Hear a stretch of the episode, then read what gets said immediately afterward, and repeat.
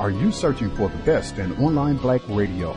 Then go to blacktalkradionetwork.com, helping you filter through the noise. Real talk, black talk.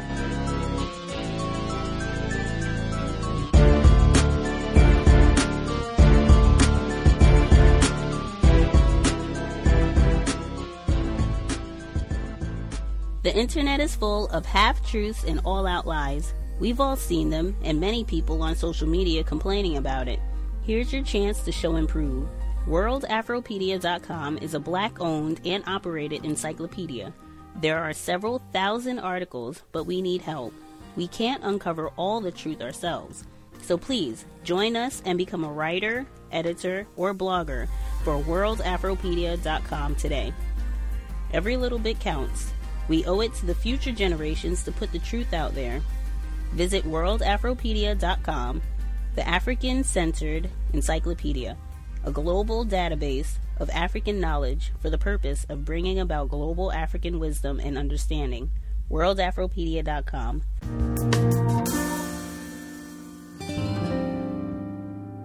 living that nightmare, they telling his dream. Look what they did to Martin Luther, bullet holes in our kings.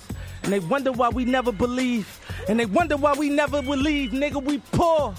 Young niggas worried about that corner store, but the chinks on that. And you claiming that's your block, who you think on that? Quicksand in the hood, and we gon' sink on that. You should think on that. Poison water out in Flint, they let them little babies drink on that. They don't care about us. When Trump talks about changing libel laws, we usually frame the conversation around him wanting to sue media companies. But there is another side to libel lawsuits that involves corporations actually suing individuals for defamation. The 20th century saw many changes to how the First Amendment was interpreted in this respect, including a sharp rise in the number of lawsuits filed by large companies against individual activists. In 2016, one such lawsuit was filed by a national waste management company called Green Group Holdings. They own Arrowhead Landfill in Uniontown, Alabama, and brought a $30 million defamation suit against a group of activists called Black Belt Citizens Fighting for Health and Justice. Ian McDougall, a Harper's Magazine contributor, senior reporting fellow at ProPublica, and also a lawyer, has published an investigative piece looking at this particular case in the newest issue of Harper's Magazine. His story is called Empty Suits Defamation Law and the Price of Dissent. It takes a close look not only at how one community has was impacted by this type of lawsuit, but also at the history of these suits and the presence of racial discrimination in waste disposal practices in the U.S. I am very pleased it brings Ian to our show. Welcome. Thanks so much for having me. So, to begin, is there a name for lawsuits like this that are filed by large corporations against individuals? There is. It's uh, uh, strategic lawsuits against public participation, or um, SLAPPs. The law loves SLAPPs. acronyms, of course. Yeah. Yes. And when do people start to notice this tactic of silencing activists via lawsuits? It really began with a guy named uh, uh, Rock Pring, who at the time was uh, uh, an environmental lawyer. Um, he had noticed that a lot of his clients were getting sued by the um, corporations and, and, similar entities that they protested against. Um, a few years later, he became a University of Denver law professor, and he mm-hmm. and a, a sociologist, uh, Penelope Canan, uh, got interested in this idea. Uh, uh Penelope Canan had actually been the uh, defendant in one of these lawsuits when she was in Hawaii. Um, and so they began to uh, really dig into and compile examples of these lawsuits and try to understand uh, what they were. And they also coined the name, I should say. Hmm. Your article includes a brief history of defamation lawsuits. Where did the idea of defamation originate, and how is it adopted in the First Amendment? Defamation is a, a very old idea. Um, it's it's uh, goes back to I mean well before uh, England, but sort of our version of defamation really begins in in in, uh, in Britain. The sort of idea of of uh, false speech that would would uh, harm a person's reputation. It really began with concerns about harming uh, the crown's reputation and so on. Um, and uh, and so the way then it evolved in mm-hmm. in the U.S. Um, and uh, the First Amendment really sort of didn't become much of a, a thing until the uh, the 20th century after World War One. Right. Um, there was this, the sort of propaganda machinery that the U.S. Uh, put in place to, to promote its its um, its views, and then also the sort of uh, uh, the Sedition Act and the the um, Espionage Act, which were used to prosecute people like Eugene Debs, who spoke out against the right. war. Judges were disturbed by that and saw in the First Amendment's speech clause a way to um, essentially sort of uh, uh, prevent the government and government entities from from uh, uh, preventing people from saying what they want. And so, uh, over time, by the time you get to the 1960s, um, uh, that reaches the law of defamation. There's a, a, a guy named L.B. Sullivan who was the police commissioner in Montgomery, Alabama. Um, a group of pastors and civil rights activists had had placed an ad in the New York Times, basically decrying police abuse mm-hmm. of African Americans in Alabama and uh, defending Martin Luther King, who was then being prosecuted on these sort of spurious uh, perjury charges. Sullivan said that that uh, attacked mm-hmm. his reputation, that the statements were false. Uh, and the Supreme Court, when it ultimately reached it, said, you know, even though there are some inaccuracies in this um, in this ad, uh, the truth is that when uh, you have sort of heated speech or, or the kinds of speech that you get from people like activists. Mm-hmm. You can't expect, you know, a, a perfect accurate, perfect accuracy. So you have to have something more than that, what they called actual malice, which mm-hmm. is essentially that you lied or that you had really serious reasons to doubt what um, what you were saying was true. Mm-hmm. And that that that point about uh, intentional malice, that's what much of this hangs on, right? That's mm-hmm. sort of is the, the framework for the law. So let's let's zero in on uh, the case that you uh, focusing on in the in the in the story. Uh, where is start by telling us where is Uniontown, Alabama? It's uh, in a part of sort of south central Alabama called the Black Belt, um, which, although it's taken on uh, racial connotations, actually originally um, referred to the sort of dark, uh, uh very sort of fertile soils there that um, uh, ultimately drew uh, coastal cotton planters. Um, hmm. It's also really sort of this, the, the region that is sort of the heart of the civil rights movement is about 30 miles west of Selma. Right. Um, uh, and sort of this very sort of flat, uh, fertile land. So describe the pervasive stench that kicked off the local residents' concern. What, what, and what caused it? The cause is a, a subject of some yes. debate and conversation in, in Uniontown. Uh, I mean, it's it's uh, there's so many possible um, uh, sources of it. The, the smell is sort of as you approach town. Uh, I was typically coming from the east, from Selma, where I was staying uh, if you have the windows down, you suddenly get this kind of like smells like initially like farmland or something like mm-hmm. that. But as you get closer, it smells like um, if somebody had sort of left a, a, a, hamper with sweaty gym clothes in a wow. of a hot room for days on end. Yeah. Um, and it depends on, on the weather and so on how how strong it is, but it's really an overpowering smell and, and pervades the town. The sort of various potential sources of it include um, the waste uh, disposal system there, which is uh, this sort of open sewage treatment ponds that then get uh, s- uh, transmitted to the spray field where they spray the water over um, over what's basically farmland. I mean, at times in some of the state uh, uh, inspection inspection reports, there you'll you'll see they'll talk about watching the water just hit cows as they're you know grazing. Um, there's also this cheese plant there that that has its own spray field where it sprays its way, mm-hmm. um, and you just see these ponds of, of wastewater sort of sitting on this farmland, right? I mean, very near like the local high school, for example. Um, and then uh, some folks point to the, the landfill too. Um, I'm D.W. Gibson, and I'm speaking with Ian McDougall about his story in Harper's Magazine, Empty Suits, Defamation Law, and the Price of Dissent. Uh, talk to us about coal ash. What is it, and uh, when did it start getting dumped in Uniontown?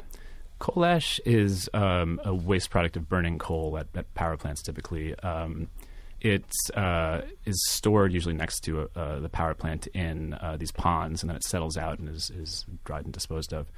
Um, there's a uh, Tennessee Valley Authority power plant in Kingston, uh, Tennessee, mm-hmm. Um, where one of these um, there was sort of a levee um, uh, holding in the water with the coal ash in one of these ponds. It breached and it spread coal ash or spilled coal ash into the local watershed.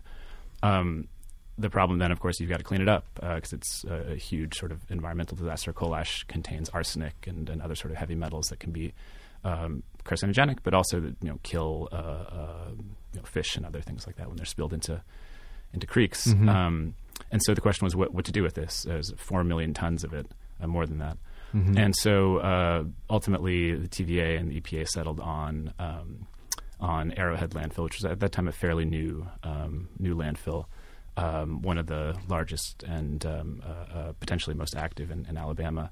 Um, it can accept waste from 33 states and so on, although it's actually accepted waste from quite a f- number uh, less than that. But they uh, essentially just started this year and a half long process of trucking, or um, originally taken by train. Um, uh, you know, just uh, these four million tons of coal ash. It was you know basically night and day for um, a year and a half. These mm-hmm trains just went from Tennessee down to Uniontown, and then um, they carted the coal ash down to the uh, disposal site um, on the south end of the landfill.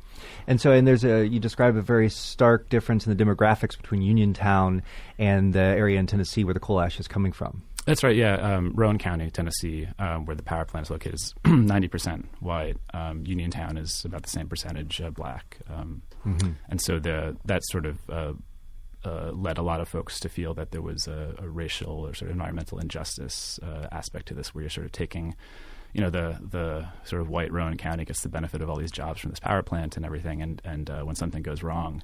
Um, the sort of the, the, the, the fruits of that get shipped to a, a black community. Yeah. You describe how Esther Calhoun, the president of uh, the group I mentioned, Black Belt Citizens Fighting for Health and Justice, had been watching Uniontown uh, petrify for two decades. Uh, can you describe the economic decline that the town has experienced?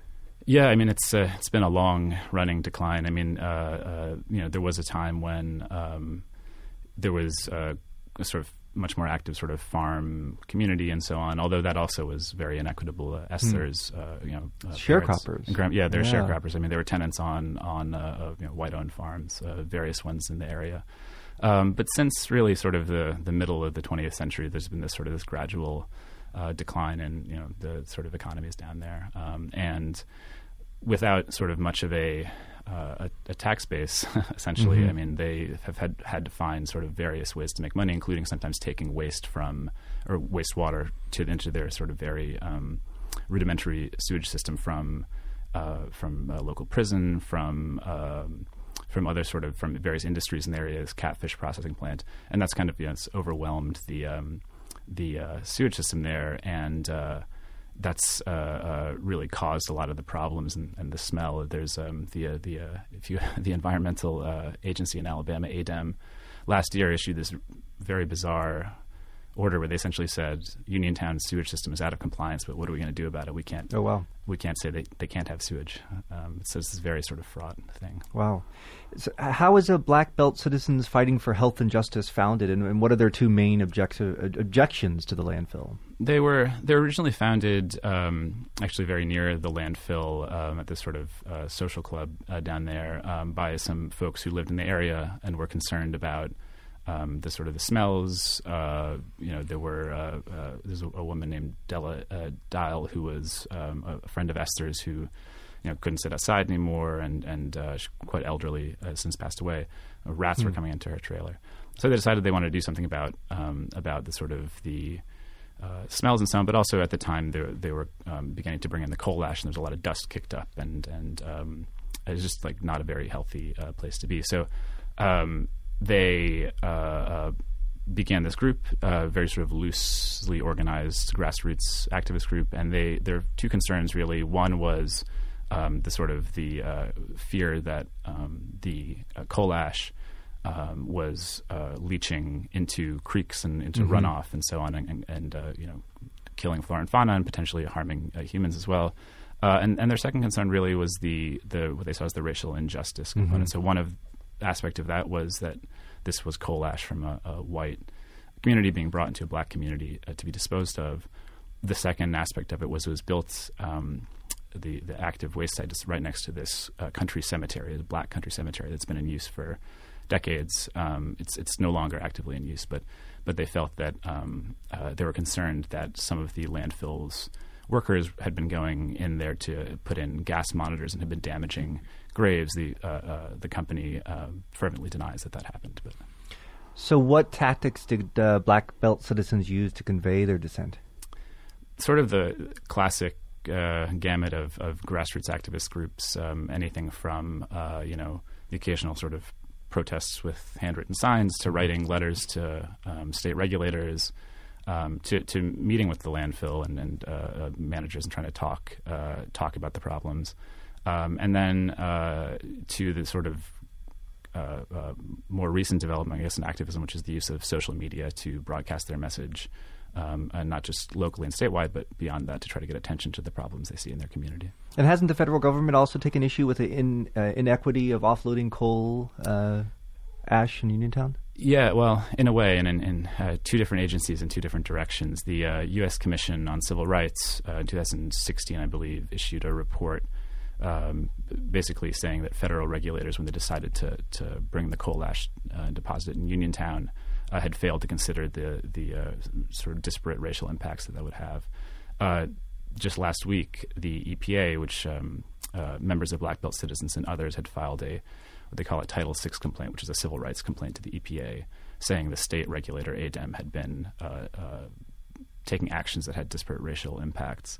Uh, and that was in 2013, mm-hmm. um, as the Office of Civil Rights at EPA is famous for. It took forever um, mm-hmm. for them to uh, actually investigate. Um, and then last uh, last week, they sent a letter to the lawyers for, for all these folks saying, "Sorry, there's not enough uh, evidence for us to to find that there is um, uh, discrimination going on here." Wow. So prior to fol- filing the lawsuit against the individuals of the uh, black belt uh, citizens, what other steps did Green Group take to engage them before going to uh, a slap? Yeah, the, um, Green Group, uh, you know, to their credit, they tried to meet with folks in the community and, and held regular meetings. They, um, you know, tried to to I think um, get information to the community, saying, "Look, we know there's concerns about." the sort of health and environmental consequences of this landfill, but here are the steps we're taking to to make the coal ash and the garbage we have here uh, uh, stored safely. Mm-hmm. Um, uh, they also engaged with the community in other ways. They they you know uh, supported a festival. They they provided school supplies to school children. Uh, you can't say they didn't they didn't do anything. Certainly, right. So, what role do you see social media having played in the escalation from having these meetings with local residents to the extreme demands that the corporation made prior to filing the suit? I mean, yeah, I think social media is really at the heart of all of this, and, and the heart of the sort of uh, uh, increased risk activists face from uh, being sued by their targets, essentially. Uh, Black Belt citizens had been posting uh, statements on their Facebook page and their website, um, but principally the Facebook page, uh, decrying their concerns or de- decrying the sort of what they call desecration of this country cemetery, and then also raising concerns about runoff and, and, and arsenic and so on of course, in the manner of uh, Facebook, those were shared and mm-hmm. uh, uh, at times shared by state and national environmental organizations.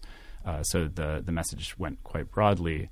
That ultimately reached some of the um, uh, folks in the industry that Green Group Holdings operates in, and uh, I think that's what really raised a lot of the concerns for them. Mm-hmm. Mm-hmm. So, who specifically did Green Group Holdings end up suing? They sued four members of uh, well, for folks who are involved in Black Belt Citizens. One is Esther Calhoun, who you had mentioned. The other is Ben Eaton, who is the vice president.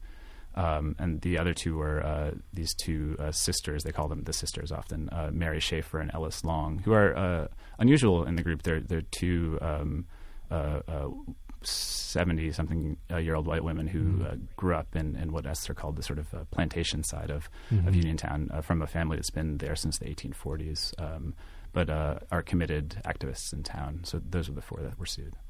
So, do you have any sense of how the Green Group settled on the figure of thirty million dollars in the defamation lawsuit? That's quite a quite quite quite a price tag there.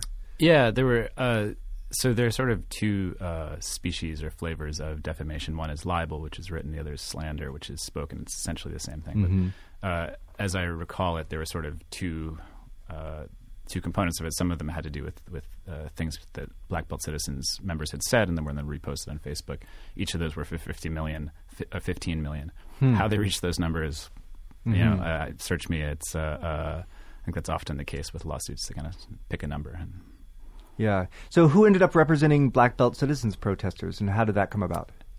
Sure. So, uh, in uh, filing their EPA complaint, um, uh, the members of Black Belt Citizens had worked with Earthjustice, which is a sort of law firm that does environmental work. Or that's what they uh, call themselves an organization that does environmental work. Um, those folks had then put them in touch with uh, attorneys at the ACLU and, and, some pro bono attorneys working with them. So they ultimately had uh, what is uh, quite unusual in these kinds of cases, uh, you know, an eight-person legal team from the ACLU representing them, which is a formidable thing, certainly and that's what makes this story a standout. I mean, it really sort of turns on that fact, I think, because it's those resources that, that empowered them to fight back, which is not often the case. Yeah, I think that's right. I mean, they you know they're represented by uh, by Lee Rowland was the ACLU attorney leading the fight and sort of among the you know best First Amendment lawyers in the country, um, and that yeah, I mean that just sort of makes all the difference. I think uh, there are a lot of other cases where, um, for example, there was a case in uh, North Carolina a few years ago protest against this uh, cement plant they're proposing to put in near these um, high school, the high school there. That's on, in, on Cape Fear in, in uh, North Carolina. Uh, and you know they had the the folks who were sued. These activists had um, they had local lawyers who were not bad lawyers, but ultimately um, the lawyer said, you know, we can only do this pro bono for so long. Uh, a settlement offer uh, that didn't involve money uh, mm-hmm. being paid to the plaintiff, the cement plant company, uh, uh, was accepted. But in the settlement agreement, there's a, a, a, a gag provision, a confidentiality clause and when later one of those activists tried to speak to a local paper, I believe it was, the cement uh, plant company came back and said, "Well, we're gonna, you know, you, you can't do that. This is, you know, the settlement was confidential. We're gonna sue you." So I actually spoke to, tried to speak to her, to, to um, uh, uh, that activist. Uh, but the person who called me back was her husband, who's mm-hmm. not bound by the confidentiality uh-huh. and spoke to me at some length about it. But and he said that they remain in great fear, both of being sued for saying things uh, uh, by that company again, um, but also for saying anything about the case, given the confidentiality clause. So that's an example of where they had lawyers, and they were, I'm sure they were good lawyers, but um, that uh, really hamstrings them from speaking going forward. It's tremendous to see such big corporations uh, devoting uh, resources to monitoring uh, local citizens speaking with local newspapers. Uh, one line in your story really stood out to me. You wrote, the lawsuit had taken a, on a taboo quality in Uniontown. Residents were so afraid that they didn't want to use the word lawsuit, not out loud. Uh, if they spoke about the case, if they did so at all, it was in whispers and coded language, it or the $30 million, as if speaking about it directly might get them sued too. That sounds like a significant burden for everyone to be carrying. How did the lawsuit impact the town at large? Yeah, I think you know a lot of folks were were scared. I mean, people don't who aren't lawyers don't understand how um, these things work, how lawsuits work, and and I think to the extent there was you know uh, appetite to be a part of Black Belt citizens uh, uh protests and so on, um, there was a real chilling effect um, on that. Uh, including uh, what you just described, sort of saying anything about it. Ben Eaton, the vice president, described the anecdote to me where he said, you know, he was at a sort of uh, local meeting place, this diner, and someone came up to him and said, you know, is it is it true? He said, mm-hmm. is, is, what true? He said, you know, is it true? Is it true? And he was like, what, what are you talking about? And the guy whispered to him, finally, like thirty million. Mm-hmm. I was like, mm-hmm. yeah, it's true. But like, you know, if you if you're that scared to talk about a lawsuit, mm-hmm. you know, think about how you you feel about speaking out against a, a, a landfill company that.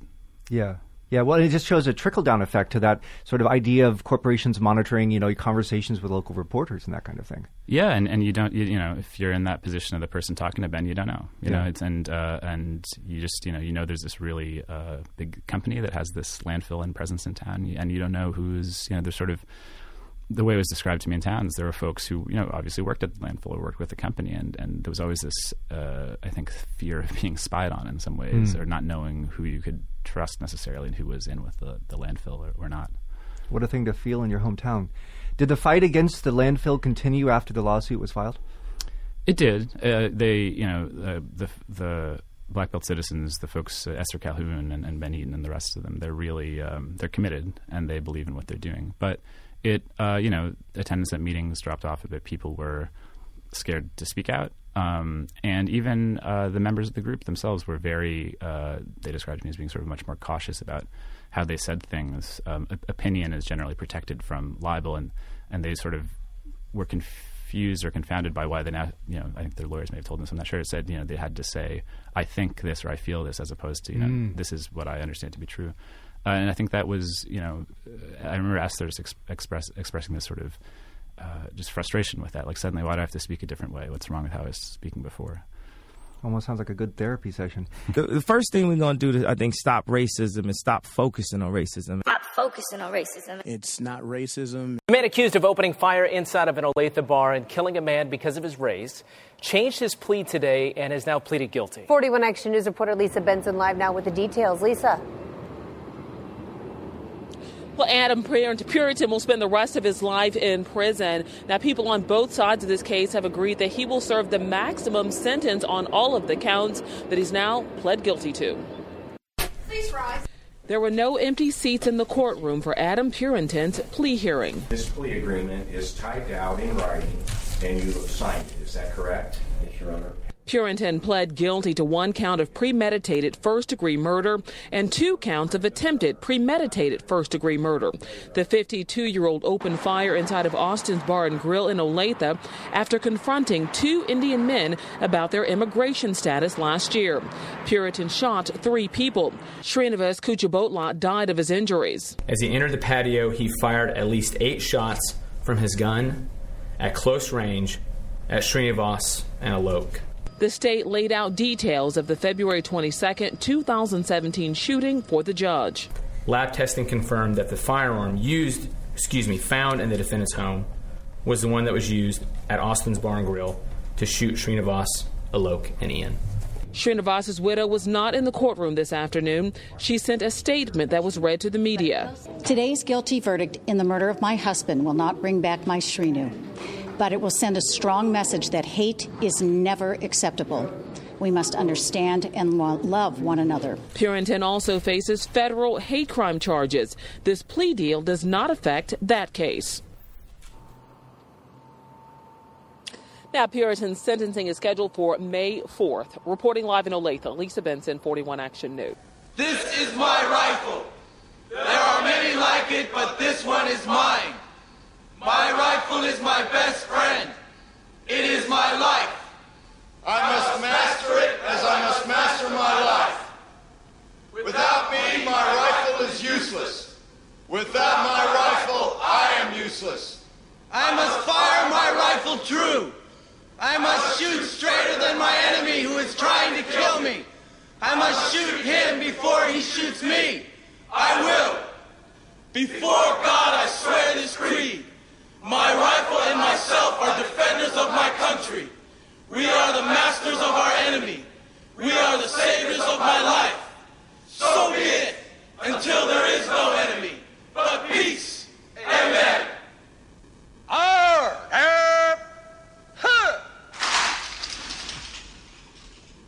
Nobody wants to acknowledge it because it is an uncomfortable reminder of the nation's racial reality, a glaring truth that does not reflect the melting pot we're all in this together American narrative.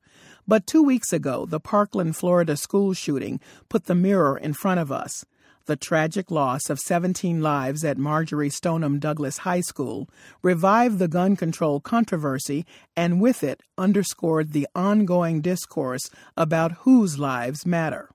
This observation not from the members of the Black Lives Matter movement, but from the NRA's Dana Loesch, a fierce and rabid defender of the positions of the gun rights group.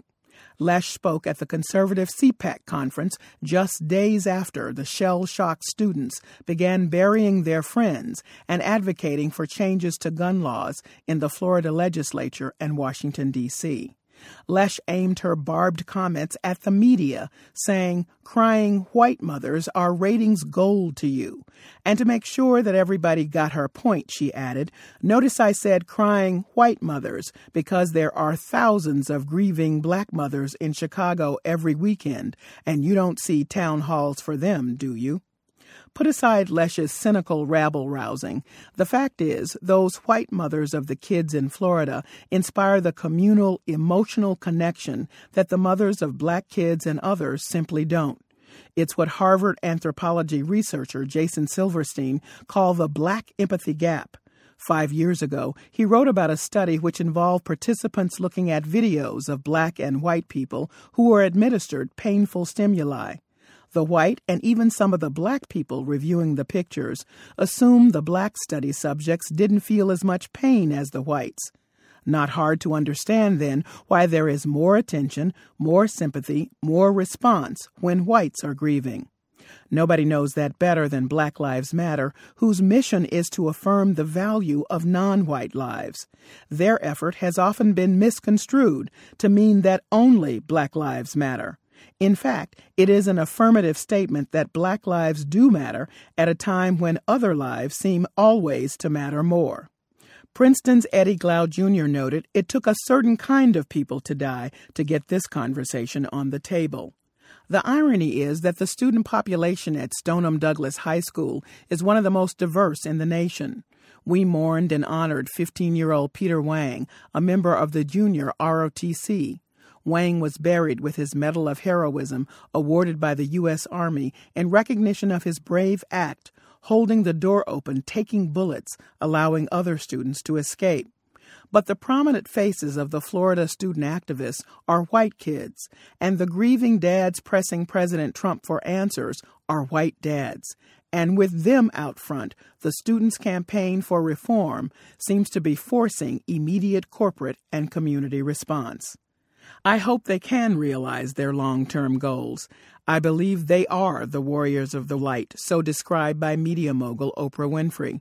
But sadly, I know that the racial reality is still much as it was when the a cappella group Sweet Honey in the Rock first sang these poignant lyrics 30 years ago. Until the killing of black men, black mothers' sons, is as important as the killing of white men, white mothers' sons.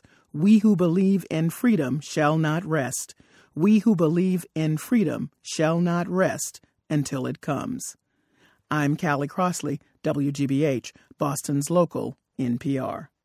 The, contr- the controlled press, the white press, inflames the white public against Negroes. This is the state of things from the American Tobacco Historic District. I'm Frank Stasio. Soon after our country's latest high school shooting, there were reports that the accused shooter had ties to a white supremacist group. Those reports were false. The misreporting served to publicize the white supremacist group. This is just one in a series of missteps that journalists have made when covering white supremacists and neo Nazis in the United States. The latest episode of WNYC's On the Media examines how reporters cover these groups and how they could do better. Jesse Brenneman is the producer for On the Media. Lois Beckett is senior reporter for The Guardian U.S. She hosted that episode. Jesse and Lois, welcome to the State of Things. Hi. Thanks for having us. Lois, let me start with you. Uh, you're a political reporter who's had to cover white nationalist rallies for the past year. Uh, what, what's been your experience in, in taking these assignments? I think one of the first things that you realize as a reporter covering white supremacist groups is how eager they are for media coverage, how much they're willing to make your job easy, and how they view any coverage, even coverage that might strike most readers as negative, as a tremendous victory. And leaders will stay straight out. You know, I don't care how how critical you are of uh, my beliefs in an article. Uh, we're going to be using the press attention to recruit new members. And it's inc- incredibly sobering, and I think all reporters on this beat really realize um, how much these groups you know want media coverage and, and think that they're winning if, as long as they're being covered uh, and that you definitely have to take that into account with everything that you write. Well, how do you take that into account? Do you mean you don't cover them? I think this is the uh, the great debate, and it's not easy. Um, I think one thing that experts who have written about white supremacist groups say is that news outlets should be more willing to use strategic silence or to choose not to cover things, to think about um, what makes a story newsworthy and, and not just interesting, because there is the elevated danger of this kind of reporting. Um, but reporters also wrestle with the fact that you know if there are uh, fascist groups with um, violent agendas that are organizing in this country, you do want to cover them um, and you do want to cover the impact that they're having. Uh, so, a lot of the question is what does it mean to cover these groups accurately? Um, who do you need to consult? And, and what, what, sto- what stories, whose voices are most important in trying to capture what is actually going on? Well, so Jesse, let's, let's pull that apart a little bit more. Uh, I don't want to be the reporter who, uh, after some neo Nazi group has committed a horrific atrocity, against human life say, "Oh yeah, I've known about those guys for years. I just didn't want to publicize them." I, I don't want to be that reporter.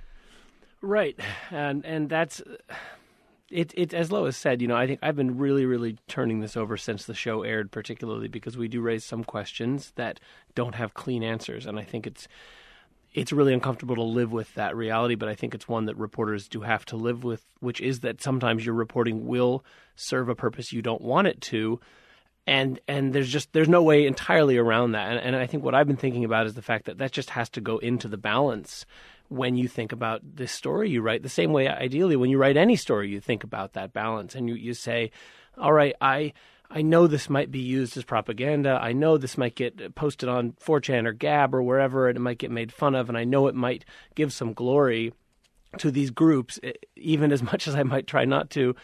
So, knowing all that, what am I doing in my story now that really, really feels important, and how can I zero in on that so that I can say, you know, this might be used against the purpose I want it to, but it's really important for me, I think, to get this point to these people. And I, I just think about as a reporter carrying both those ideas in your mind so that you say, this is a risk but it's a risk that I think is worth it in this moment, and I'm going to make that clear to readers or listeners. And as as you suggest, and as Lois just said, being selective about which stories you cover and then how much context you put them in seems to me can relieve a lot of that. You have uh, uh, Vegas Tenold or Tenold, uh, who is a Norwegian reporter, and he wrote a book about white nationalism. And here's his critique and maybe a, a little idea about how we might go through this.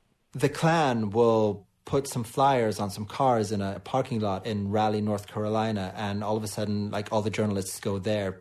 And, you know, that's well and good. If the Klan is marching in the street, we should talk about it. But we need to talk about the bigger issue about how what they say and what they believe has made its way into the mainstream. We can't just sort of fearmonger that, oh, the Klan is marching again. Uh, yes, they are, but we also have this more potent form of nationalism so that's a clip from the latest episode of On the Media. The episode centers on how reporters cover white supremacists. That was Vegas Tenold, who is a Norwegian reporter who also wrote a book about white nationalism. So Lois, talk about this, how we pick and choose which rallies we cover, because it seems to me that every rally is kind of an event in an episode that might be glamorous to cover but may not have much context, versus a profile of a, of a nationalist group that needs to be understood about in our in our midst, right? Absolutely. And I think the point that Vegas is making is just to acknowledge that neo Nazi and white supremacist groups are attempting to weaponize media coverage. Getting covered is a crucial part of what makes them politically relevant because these are not groups that are particularly large. These are not groups that hold any political office. So that their ability to stage colorful confrontations is a huge part of what um, gives them any kind of power at all. Um, so some experts who cover this argue that local events should only be covered by local papers, that you don't have to, every rally that happens, it doesn't have to be a national media event. Maybe it's best to be covered locally. The other uh, tactic that's really important is for journalists to choose which groups they're going to cover. ProPublica, the investigative reporting outlet, has spent a lot of time investigating Atomwaffen, which is a white supremacist group that doesn't have a lot of leaders who are talking to the media. This is not Richard Spencer. These are not people that you've heard of, but their members have been linked to multiple murders over the past couple of months. And so there's that decision to say don't just go with the group that's easiest to cover, whose you know leader is showing up in a blazer in a public place and saying interview me about white nationalism. Think about where uh, racist extremists are having the most impact and where your ability to publicize them might actually change uh, the way they're being treated and might flag groups that are not getting enough scrutiny from law enforcement, for instance, which two groups that that this uh, ProPublica investigation have covered, um, that's the case. But when you talk about the, the, even those mediagenic leaders of these groups who get some of the coverage, even that draws some criticism, and I, would like to talk a little bit more about that. I mean, let's talk about the, uh, uh, you know, the Mother Jones uh, piece that was originally titled "Meet the Dapper White Nationalist Who Wins Even If Trump Loses." Uh, the the writer of that piece, Josh Harkinson, excoriated for for somehow whitewashing, sanitizing, and normalizing uh, white supremacy. On the other hand, he's trying to tell us that it isn't the stereotype that you thought. It seems to me he's caught in a bind there, right? If we don't want to stereotype racists as being, you know, somehow draped in a Confederate flag and missing a tooth, then perhaps we need to say they could possibly live next door to you, which might make them normal.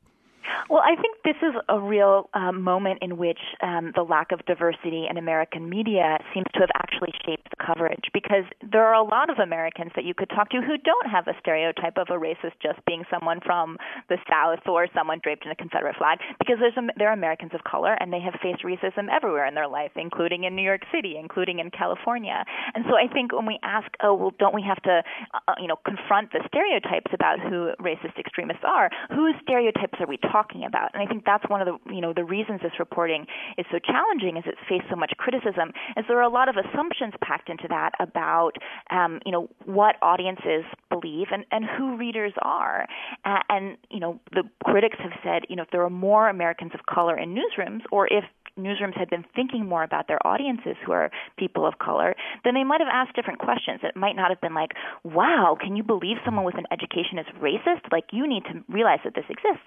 And it might have been instead, you know, said, we take that for granted. Like, that's something that many people mm-hmm. know. Okay, maybe a better question is let's put the people on camera, let's focus the story on the Americans impacted by this. Let's ask the question of just how dangerous these groups are. Um, let's give less airtime or less attention um, to their sort of bizarre, twisted racist beliefs and more to the fear uh, and the suffering of Americans who are having to deal with it and allow the diversity of the individuals that you bring on to speak for itself. In other words, if you thought, if you happen to think that there is only one, that racism looks like one thing, you know, here's somebody else, uh, but I won't highlight that. I'm not going to focus on their appearance. I'm going to talk about what it is they do, who it is they hurt, and how they get hurt. Yeah, I think one thing that is a thread through a lot of the coverage that's gotten the most criticism is these are articles or profiles of white nationalists that tried to let their extreme ideas speak for themselves and didn't include voices of people saying, here is how this hurts me, this is why this is scary, let me explain the impact to you. And I think, uh, you know, a lot of us, and, and to some extent I saw this in my own reporting, wanted to believe just saying someone's a Holocaust denier, you know, isn't that enough to explain how dangerous they are?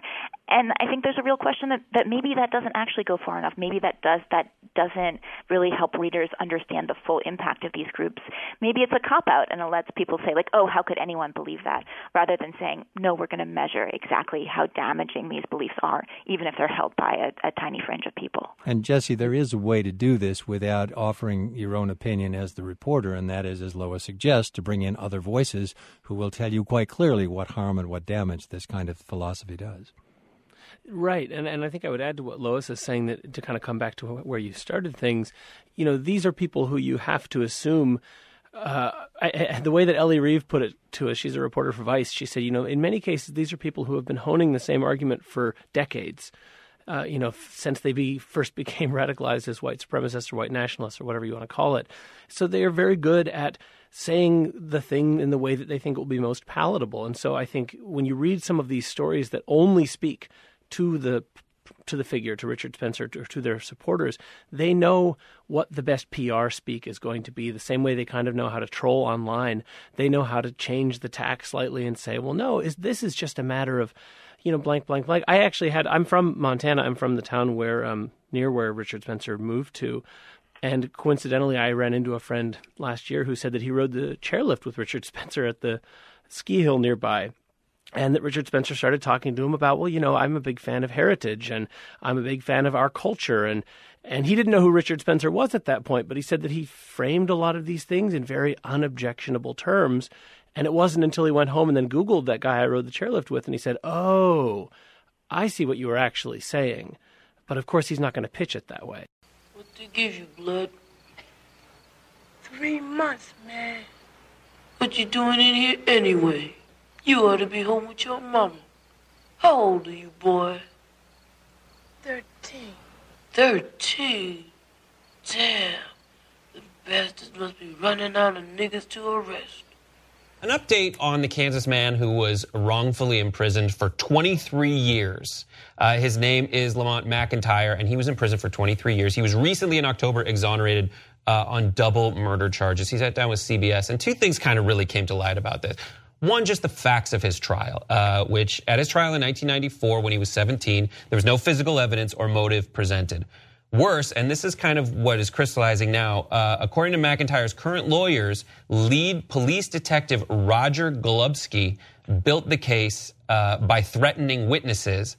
There are about a dozen people behind bars whose cases are connected to Detective Golubski, and uh, a senior member of the Kentucky Bureau of Investigation announced that he is going to look into uh, those past behaviors and is launching a more formal inquiry. So that's one part about it. And the idea that there are multiple people who are still sitting behind bars who might be suffering the exact same fate that uh, Lamont suffered for 23 years.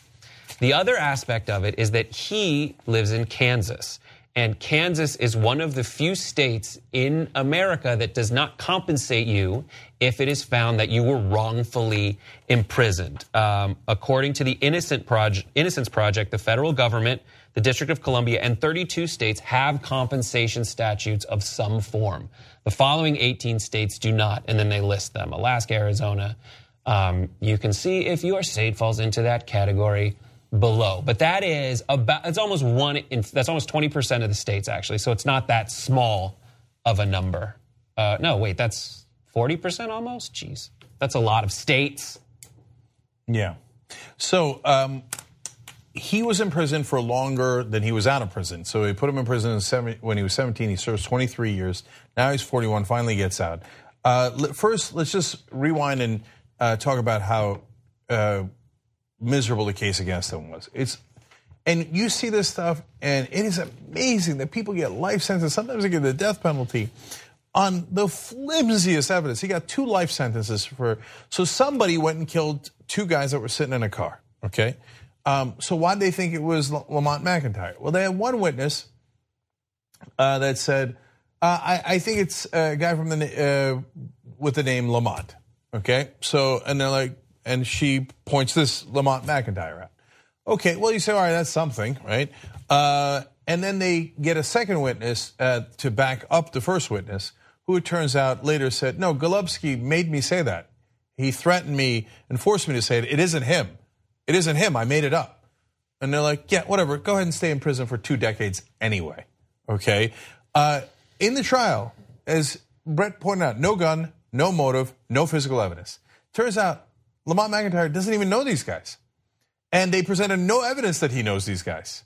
So, without knowing these guys, he just up and shot them for no reason at all. Uh, and one of the witnesses we know made up the story, uh, so called witnesses.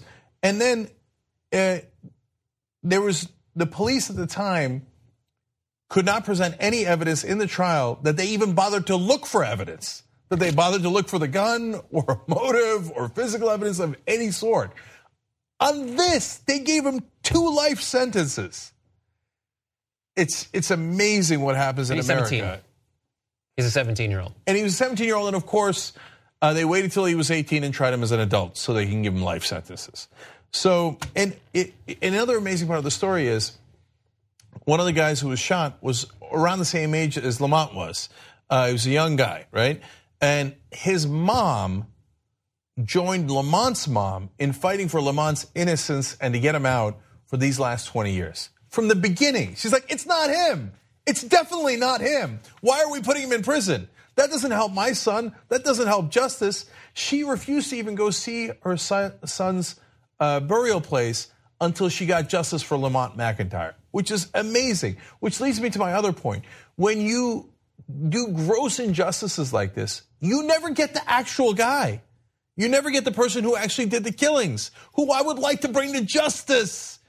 And it's out of laziness and corruption and all this stuff. So, which then leads to why did they? This took eight years, and and they wonderful people, wonderful work on it. The Innocence Project, yeah. Yeah, and and uh, a lot, and a couple of different groups worked on this, and uh, and so why in the middle of the hearing back in October did the prosecutor come out and go, uh, never mind, uh, he's free to go. We changed our minds. I'll tell you why. Okay. So one of the charges was, as they were relitigating this basically to try to get him off, was that not only did the cop do something wrong, but that prosecutor Terra Morehead, who's now a prosecutor in the U.S. Attorney's Office in Kansas, had also done something wrong. And one of the things she did wrong was that she did not reveal what apparently was a romantic relationship with the judge in the case. And the judge in that case was J. Dexter Burdett, who was scheduled to testify, because he was forced to, in this case. And before he was going to come out and testify, the prosecutor was like, ah, never mind, never mind, you're free to go. Okay, uh, off you go. Uh, uh, our bad. Sorry, did we keep you in prison for 23 years? Didn't mean to do that. In other words, the judge was going to get embarrassed and never disclose the relationship he had with the prosecutor and hence did not treat Lamont McIntyre fairly. And, and so, and by the way, I would like to have justice on that as well. And then on top of everything else, they're like, nope, sorry, not going to give you a goddamn thing. We robbed you of your life and did it in the most grotesquely unfair way. Who cares? You get nothing. To put in perspective the compensation that's kind of the standard, uh, statutes, according to the Innocence Project, should include either a fixed sum or a range of recovery for each year spent in prison. President George W. Bush actually endorsed Congress's recommended amount of up to $50,000 per year, with an additional $50,000 for each year spent on death row. Um, adjusted for inflation, that's $63,000. Texas um, is even a more robust compensation framework, uh, compensating wrongfully convicted $80,000 per year and an annuity set at the same amount, and essentially compensating you for what was taken. Because if you if you are convicted of a crime you did commit, we take away your freedom. Well, if we take away your freedom, what do we give back when you get out? The only thing that you can really look for is money. And if he was imprisoned in Texas instead of Kansas, they would have given him $1.84 million for the time he spent behind bars. Which is a weird way to look at it because it's Yeah. like monetary compensation, but like it's something. It makes sense. We, you know, you drink hot coffee that doesn't have a label on it, you get millions of dollars. If someone takes away your your freedom for 23 years, I don't know. Yeah, it's look, it's the least we can do. We need that perfect hair. Who exactly are you, man? What's going on? All you do is ask me what the hell I am, who I'm with, what I'm buying. You always act like a motherfucking cop, man. This shit is bullshit, man. I'm free. I'm free. Let me be free. I want to be a cop. And now we turn our attention to a, the, to a story about the NYPD, which broke yesterday. According to an investigation by BuzzFeed News, internal NYPD reports show that cops who, quote, lied, cheated, stole, or assaulted New York City residents between 2011 and 2015, among other fireable offenses, including sexual harassment or unnecessarily firing their weapons, kept their jobs under a program called dismissal probation. Those findings come from leaked internal NYPD files. With me now are the two reporters who broke the story, Mike Hayes and Kendall Taggart. The investigation is called Secret NYPD Files. Officers can lie and brutally beat people and still keep their jobs. Hi, Kendall. Hi, Matt. Uh, Mike, welcome to WNYC. Thanks, Thanks for, for having having us. So I think a lot of people listening might be thinking from that introduction, it's no news that police officers get to keep their jobs even if they act egregiously. All you have to do is look at the outcome of trials that have made national news and sparked the whole Black Lives Matter movement. Uh, what you dove into is the internal bureaucratic system that makes it possible for police officers to admit to wrongdoing, still keep their jobs, and keep their offenses secret from the public, even as they wield power over the public. So, Mike, let's start with you. What exactly is dismissal probation? So, dismissal probation is this obscure penalty that the NYPD uses, um, basically telling an officer, you've been fired, you've done something serious enough to lose your job, but what we're going to do is we're going to hold off on, quote, dismissing you from the force for a year, give you a chance to clean up your act, get back into form, and prove that you can function as an NYPD officer. And Kendall, give us a range of the sorts of offenses that you uncovered that resulted in dismissal probation. Sure. I think one officer who immediately comes to mind is Raymond Marrero, and he was found guilty by the department of beating a man with his baton for no reason. And then about a year later, handcuffed a prisoner and held him down while officers beat him. He lied about it when asked by internal affairs what had happened. He received this penalty, dismissal probation. So there's that on one end. Then we also talked to officers who felt like they got this penalty for being for questioning department practices and raising concerns about how the police department does its business. So take us through how this works. How exactly does someone who is guilty of either breaking the law or breaking departmental rules in these ways end up with probation rather than jail or losing work? You can't actually plead self defense for, like, what one of the people was. Um, w- w- well, you give the example. Uh, actually, let's go into this example.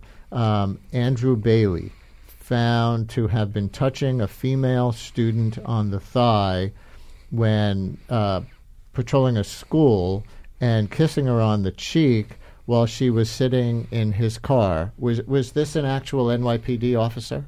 This is a school safety agent, I believe, who you're referring to, which is in department parlance a little bit different, a civilian employee instead of an officer. But still sure, of the someone on the NYPD. force. Uh-huh. Yep. Wow! Hey, yo, drama, hold up, son. Hold on, hold on, hold on. Stop the motherfucking record. Hang on one second. Take the sound clip. We're not going to go back to the NYPD just yet. I think Cal's listeners are sophisticated enough to pause on that, take that bit of information that you just heard about the groping resource officer, and transition to a completely different clip. Another story now. The shooting at Marjory Stoneman Douglas High School in Florida has reignited the debate about the role of police in schools. Many, including President Trump, say there should be police or school resource officers inside every school. School based policing is one of the fastest growing areas of law enforcement. NPR's Cheryl Corley reports on how school police officers affect students and school safety. When classes change at Chicago's Sullivan High School on the city's far north side, hundreds of students pour into the hallway. Two uniformed police officers keeping watch chat with some students. Principal Chad Adams says the police officers provide a higher level of security for Sullivan and more. The most thing that's important for this school, and I think any school in this country, especially in, in the plight of what's happened in Florida, is relationships. It's these school officers that I'm lucky enough to have at my school build relationships with kids. To be clear, school resource officers or SROs are sworn police officers and not security guards. Mac Hardy is the operations director for the National Association of School Resource Officers, or NASRO. He says they tell cops they train if they are looking for some sort of cushy job before they retire to look elsewhere. And if they consider getting a school resource officer position a lame assignment, that's not the case. Um, that was a misnomer when I first started. They used to call you kitty cops and and so forth. But our job is so vital.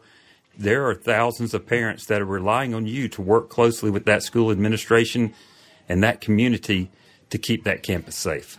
There's no official count, but NASRO estimates there are between 14 and 20,000 officers in about 30% of the country's schools. Those numbers began to grow after the deadly Columbine high school shooting in 1999. But Marc Schindler, the head of the Justice Policy Institute, says there is no evidence to show that expanding law enforcement by adding SROs results in safer schools. In fact, the data really shows otherwise, that this is largely a, a failed approach in devoting a very significant amount of resources but not getting the outcome of school safety that we're all looking for. The school in Parkland, Florida had a school resource officer on duty during the shooting. His response during the attack was roundly criticized and is part of the debate over whether having resource officers makes schools safer. While there are conflicting studies about the effectiveness of police in schools, Schindler says research shows they bring plenty of unintended consequences for students. He says that includes higher rates of suspensions, expulsions, and arrests that funnel kids into the criminal justice system. That's especially true, he says, in schools attended predominantly by students of color. My name is Amina Henderson. Three years ago, Henderson was a senior at a Southside Chicago high school. She was involved in a peace circle after she and another student fought, but she says she felt overwhelmed and walked away from that discussion. Henderson says a school security guard pushed her head, told her to sit down, and she pushed back. A couple of police officers came up to my dean's room and, you know, they handcuffed me. I had my fingerprints taken as well as my uh, mugshots. Henderson says she's still shaken by that event, even though the charges against her, aggravated assault, were dropped. Outside his old high school on Chicago's northwest side, 19 year old Antonio Magic says if SROs are supposed to build relationships with students, they often don't do a good job of it. The only time I've seen police officers interacting with students is when students were being arrested. Now a college student, Magic says school resource officers arrested him three times at the school, including the time he let a student walk out. Next thing, I'm being slammed up against the table, put in handcuffs, and I was charged with interfering with higher education, resisting arrest, and aggravated battery. His sentence was 18 months of supervision. Now, both students are part of VOYCE, an activist group lobbying for changes that would allow school districts to use some money designated for school resource officers for school psychologists, social workers, and other strategies. The push continues, though, in some communities to add more police in schools in the hopes of making them safer. Cheryl Corley, NPR News, Chicago. I want you to pon de replay drama. Pon de replay. Let's give him one more chance, man. Run that shit the fuck back. Um, Andrew Bailey found to have been touching a female student on the thigh when uh, patrolling a school and kissing her on the cheek while she was sitting in his car. Was was this an actual NYPD officer? This is a school safety agent, I believe, who you're referring to, which is in department parlance a little bit different, a civilian employee instead of an officer, but, but, still sure, of the someone NYPD. on the force. Uh-huh. Yep. Um, and what happened in Andrew Bailey's case? So, just uh, as you uh, read, Brian, that's what he was charged with. And the way it works is when you face charges um, at the NYPD, uh, you can either plead guilty to the charges and get a penalty like dismissal probation, or you can plead not guilty, fight the charges, and go through what uh, is similar to what happens in civilian court. And there can be a trial down at one police plaza. Uh, where you have a lawyer, usually uh, you, the officer, have a lawyer represented uh, by your union, and the department uh, puts up uh, an attorney as well from the department advocate's office and um, go through a legal process, which uh, could end up with the charges being dismissed, or in the case of uh, uh, Andrew Bailey, um, he was found guilty and he was given dismissal probation. So we reached out to the NYPD for a statement in response to your article, and they came back to us with this. I'm just going to read their statement. It says dismissal probation is a penalty just short of termination. When an officer is placed on dismissal probation, he or she is always subject to other severe penalties, such as a forfeiture of a substantial number of vacation days. And the statement goes on to say there are those cases, some of which we have seen in recent months, where the misconduct of an officer clearly warrants immediate termination from the police department. In those cases, no penalty short of termination is considered. We recognize that the police department must have a disciplinary system that is effective, fair, and respects due process. At the same time, we continue to further build public trust that the few police officers who commit acts of misconduct are appropriately sanctioned. Um, so, Mike, is that similar to the statement that you received when you were reporting this story for BuzzFeed? And what do you make of the, the tone of it? They're trying to argue that this is no outrage. Dismissal probation is a severe penalty just short of termination and comes with other things like forfeiture of a substantial number of vacation days. And they're allowed to have gradations, things that are fireable and things that are dismissal probation worthy.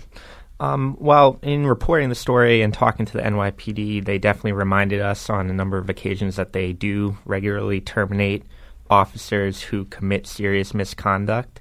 Um, their point about um, tacking on a loss of vacation days, um, we've uh, seen that as well in the records that we've obtained. We note in the story that Officer Raymond Marrero uh, lost a significant amount of vacation days as well as being put on uh, dismissal probation. Um, but as uh, Kendall was saying earlier, we talked to a lot of officers um, who have faced this penalty and, and feel that um, it's not that se- taken that serious at the department. They don't really know what it is, what they're doing when they're on probation. So, um, yeah, our reporting is a bit at odds with that statement, um, but have heard some of that. Kendall, do you thing. want to add to that? If a officer or other NYPD employee is on dismissal probation, can they be on the streets on patrol as a cop? That can they can they carry their weapon? Um,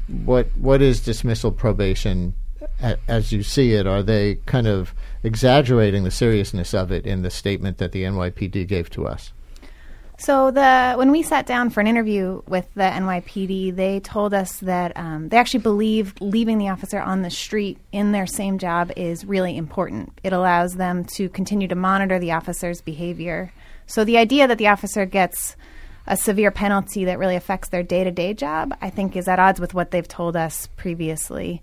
There certainly is monitoring, um, but like Mike said, many people said supervisors don't take it that seriously, and officers don't really feel like it's a serious consequence. Why haven't you learned anything? This morning, controversy over hate speech is back in the spotlight, with officials at this one Florida school district investigating whether one of their teachers has been spreading white nationalist ideology in the classroom. This morning, a teacher at this Florida middle school is coming under fire for secretly hosting a seemingly white nationalist podcast titled Unapologetic. So many other researchers have already looked into this, and that's just the way it is. There are there are races that have higher IQs than than others. 25 year old Dayanna Volitich is now being investigated by the Citrus County School District after revelations first reported in the Huffington Post that she appears to sympathize with alt right ideology apparently bragging about spreading controversial beliefs in her classroom. We only get one side of the narrative, and then we grow up being completely ignorant. Online, a Twitter account linked to her pseudonym, Tiana Dalichov, has retweeted pictures of former KKK Grand Wizard David Duke and pushed racially charged messages, including one that reads, It isn't supremacist or hateful to prefer your own people over others. In a statement, Volitich, who teaches social studies, denies being a white supremacist or white nationalist, writing that her political beliefs were not injected into her teaching curriculum, saying in part, I employed political satire and exaggeration, mainly to the end of attracting listeners and followers. She adds, As an adult, my decisions are my own, and my family has nothing whatsoever to do with my social media accounts or my podcast. From them, I humbly ask for forgiveness.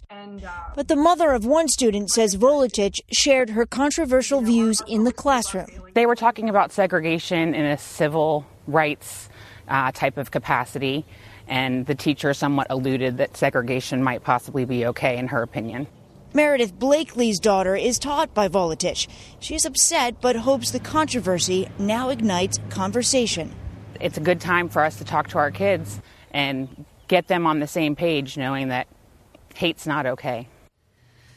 Crystal River Middle School, where Volitich teaches social studies, is about 90% white. In a statement, the school district says she has been removed from the classroom and the investigation is ongoing. All right. Disturbing. Thanks, Keep us Steph. posted on this one, Steph. Every nigga is a star. Every nigga is a star.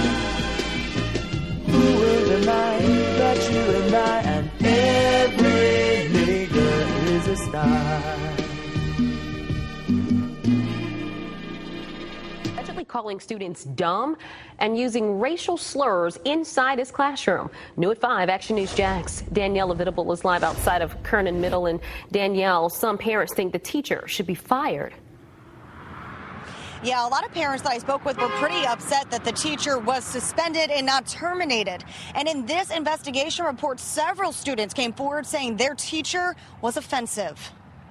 Kernan Middle School teacher David Swiner is suspended for 10 days without pay for allegedly using the N word in his classroom and calling students dumb. No call for that in the classroom or around kids, period. We got our hands on this investigative report into the teacher's allegations. More than 20 students were witnesses. In addition to claims of being aggressive towards students, he also allegedly made comments like, quote, you all should not be dating all these different African American boys because they are not worth it. There's no place for that in the school system. We went to Swiner's home to get his side of the story.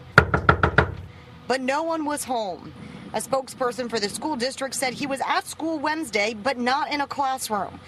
And this report also states that Swiner hasn't received progressive discipline in the past. However, I spoke with parents who think there should be a harsher punishment from the school district. They should be fired, of course. And the teacher suspension starts tomorrow. I reached out to the school district to ask why this wasn't grounds for termination. They just reached, they just responded and said that there are steps that need to be followed. To read their full statement, head to our website, actionnewsjax.com. Reporting live in Golden Glades, Daniela Vitable, CBS 47 Action News Jax. I don't want us to lose sight that things are getting better. each successive generation uh, seems to be making progress in changing attitudes when it comes to race. Doesn't mean we're in a post racial society, it doesn't mean that racism is eliminated. But you know, when I talk to Malia and Sasha, um, and I listen to their friends and I see them interact, uh, they're better than we are. They're better than we were on these issues. And that's true in every community uh, that I've visited all across the country. Two 18 year old young men have been arrested after a video of racist abuse being shouted at a black woman student was put on social media. Rufaro Chisango, who studies at Nottingham Trent University and who says she was the target of the tirade, recorded it on her phone whilst hiding behind the door of her room in her hall of residence. And a warning there is racist and offensive language in this report from Jane Deeth. Nottingham Trent has a diverse student population. Yet, at a British university in 2018, a black student is subjected to this.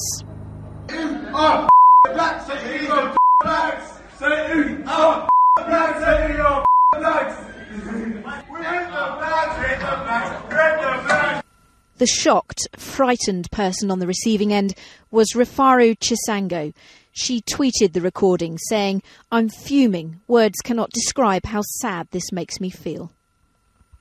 Mary Okpo is a friend. She obviously didn't go and approach them because she felt scared. Um, there was a group of people outside her door shouting these um, racial slurs. Everyone's in shock, especially the black community here. Um, we are all upset. We are standing with Rufaro, speaking um, to members of the university, um, providing her with new accommodation as well. Um, so they're doing the best that we can. So she feels she needs to move accommodation? I think so, and I think it's for the best as well because obviously in that environment you don't know who's about. Um, she was the only black girl on her floor as well, so that's another reason I feel like she felt a little bit isolated in that situation. At 2 a.m. on Tuesday morning, Rufaro Chisango came down to reception here and told them what had happened to her. She was told someone from the accommodation company would get back to her. They didn't, and the first the university heard about the incident was yesterday this cannot happen, this sort of behaviour.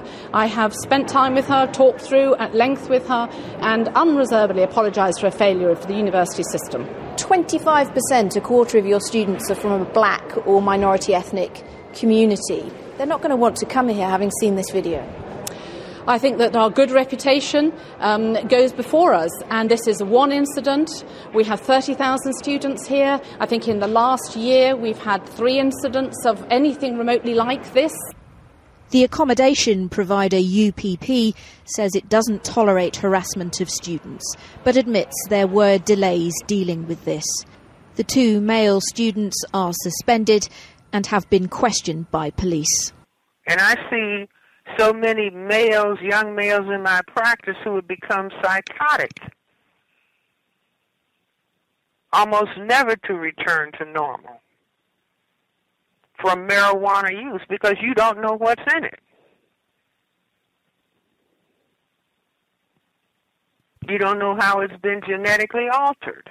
Again, everything has to be put in the context of a power dynamic system of racism and white supremacy. The opio- opioid crisis began in rural America, and in the beginning, most of those who were overdosing were white. Since the crisis has spread to urban areas and it's now affecting African American communities in cities across the country, including Washington, D.C., Marisa Peñalosa reports. About a dozen patients sit in the lobby of the Medical Home Development Group, a private clinic specializing in drug addiction.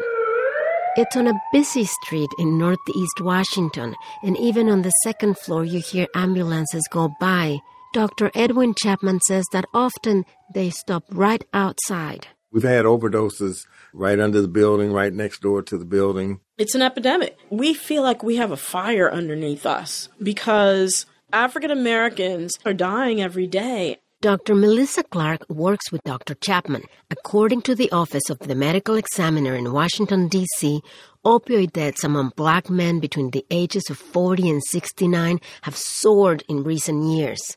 And one of the reasons is fentanyl, a powerful synthetic opioid that is often laced in heroin and other drugs, says Dr. Clark. People who've even been lifelong heroin users are dying because they don't understand how to titrate those doses. That's part of the challenge, she says. And though it's always been hard for addicts to know the strength of street drugs, fentanyl is even more dangerous. Good morning. It's a recent Saturday morning. A crowd of mostly health professionals and a handful of patients gather at Dr. Chapman's clinic to talk about this crisis.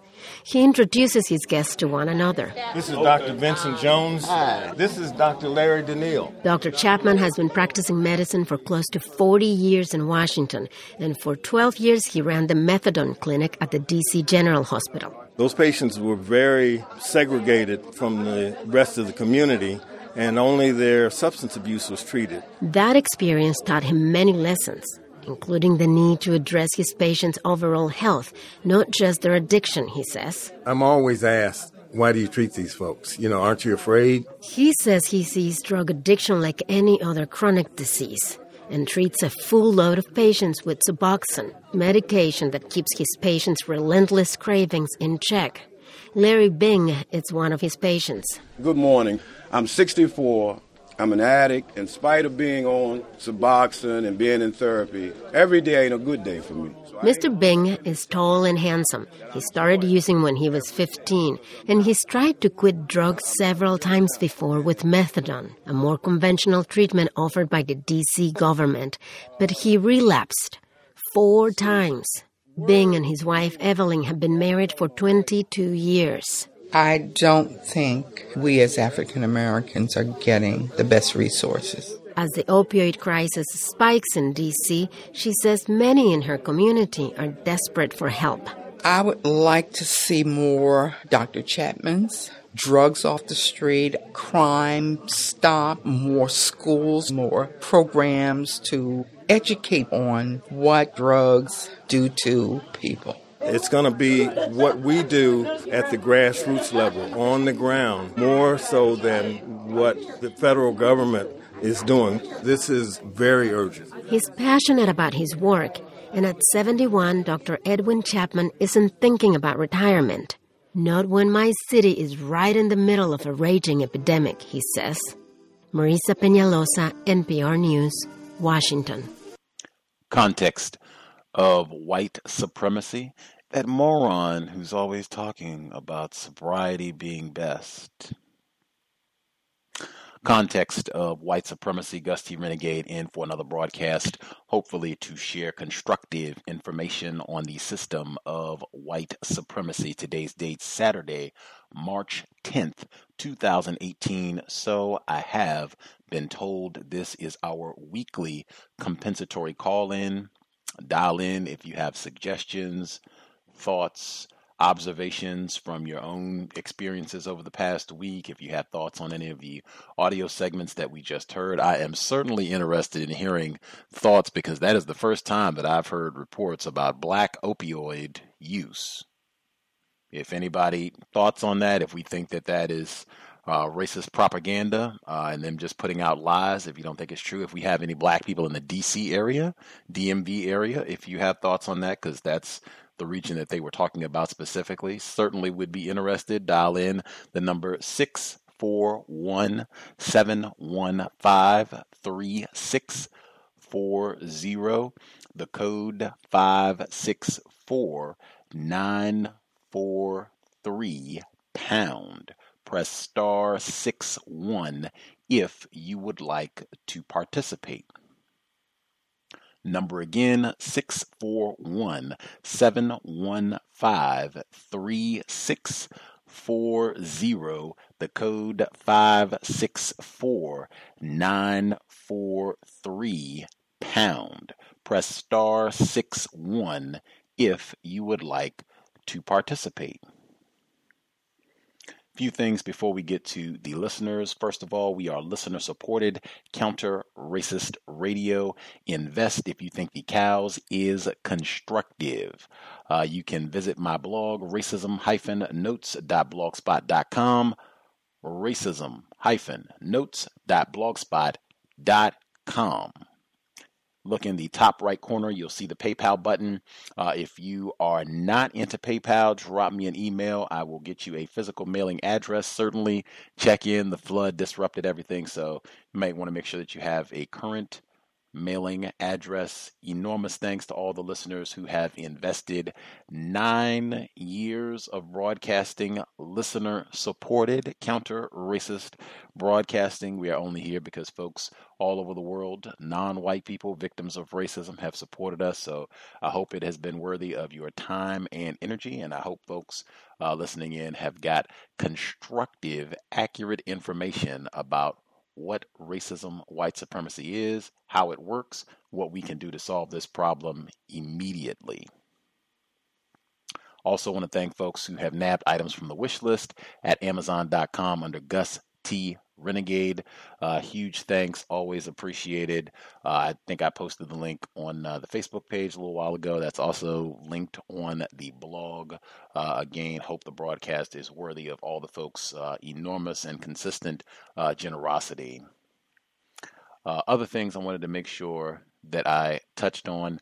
Uh, there is a problem with the iTunes feed. It is not updating for some reason. I think uh, the three most recent programs are not in the iTunes feed. Uh, I'm going to hopefully see if we can get that corrected uh, shortly uh, so that it won't be an ongoing problem. I think that happened uh, sometime last year in autumn uh, where it happened for a week or so. It didn't update and then uh, the problem was corrected.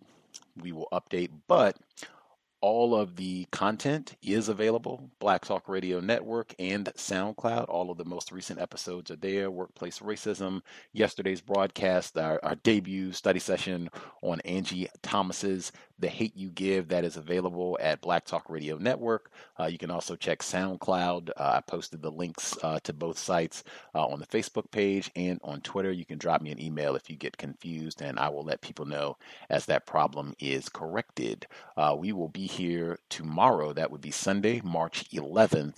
Uh, we'll be broadcasting normal time, 8 p.m. Eastern, 5 p.m. Pacific, way back before the flood. There was a conversation on my Facebook page, facebook.com forward slash the problem is white people. There was a conversation on my Facebook page about an event in Georgia, the state, and it was going to be at a church. It was organized by a non white female, and she the event I think was titled "Come Meet a Black Person." And it was encouraging whites to come to this event, talk about racism, and converse with a black person that they had not met before. Somehow, you know, this would help solve the problem of racism. And many of the folks on the Facebook page were curious about this and expressing thoughts. I said, we'll see if we can get the founder of the project to come on the program uh, after months of delay, uh, Cheryl Reynolds. She is the founder. Uh, reportedly, she'll be with us tomorrow, 8 p.m. Eastern, 5 p.m. Pacific. Will be a hoot to hear more about the concept of come meet a black person context of white supremacy. Uh, also, uh, I talked a few weeks back about the White Ally Toolkit. That is in the iTunes feed. It's also at SoundCloud. Uh, Dr. David Campt, black male, uh, ran this project uh, to give whites tips, ostensibly, on how they can talk to uh, people, other whites who reject racism. he didn't call them racists. Uh, and I said that it felt it reminded me very much of Dr. Eddie Moore Jr., and I was curious if Dr. David Campt black male, if he was in some sort of tragic arrangement. Uh, one of our listeners, one of our investors, Mr. Fox, he's been on the program repeatedly and does uh, just tremendous work posting uh, tons of our content on YouTube. Uh, he investigated and reported back that Dr. David Campt is married to a black female, thankfully, not in a tragic arrangement. Uh, he still gets VGQ. Uh, he said what he said at the workshop, but uh, not married to a white woman, thankfully, and thank you uh, to Mr. Fox for doing additional research. Uh, next up, I was coming back, or actually, let me preface it this way. I think Mr. Fuller, sometimes he will say that sometimes specific individuals, you get like signals uh, from the creator. I've heard Dr. Kambon also talk about the importance of being sober, that that way you can have a better connection with the creator and just get information, feedback, signals about what, you know, you should be doing or things that are about to happen. You can be more alert to that. Uh, I was coming back from yoga class this week and I'm having a grand old time. It's a pleasant evening. We haven't had all that nasty winter weather. It's been almost spring pretty much every day this week. It's just been increasingly warm and sunny and spring like. So I'm walking back from yoga. I'm feeling great and, you know, thinking in a constructive manner. And I walk past the flyer, which is not in and of itself anything strange. They have tons of flyers. Any of the major cities that you're in, they have flyers everywhere. So they have flyers all over the place. Uh, but I'm just I'm walking by, and the word Atomwaffen catches my eye as I'm walking, and I immediately stop. I go back and I look at the flyer. I read. This is the flyer. I have it in hand. Know your local Nazi, Wade Mendisabal M E N D I S A B A L.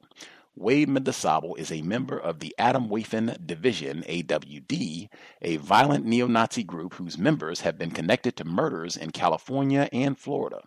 Wade has posted AWD propaganda promoting genocide, violence, and praising fascist church shooter Dylann Roof, should say white supremacist. He has been present, white terrorist. He has been present at recent AWD hate camps in Nevada and Concrete, Washington. Wade has a Misfits tattoo on his left forearm. He lives in South Seattle at 11213 84th Avenue, South Seattle, Washington. Wade drives a white Jeep Cherokee Washington plate BEL 5838 or a red Ford Ranger plate 370XD X, and they have photographs uh, on the flyer as well. Now, I didn't see tons of these. This is the only one that I saw, and I took it down. Uh, maybe I should put it back up. I'm, my intention is to scan it. That way, I can share it with you all online, so you all can see it uh, and share it with others as well. Once I, my flash drive was stolen, that's why I have a flash drive on my wish list. So if anyone wants to speed up the process, if I can get a replacement flash drive, that would be grand. But I will scan it Atomwaffen, this group should sound familiar because they were mentioned in the sound clips today when they were talking about how journalists cover white supremacists.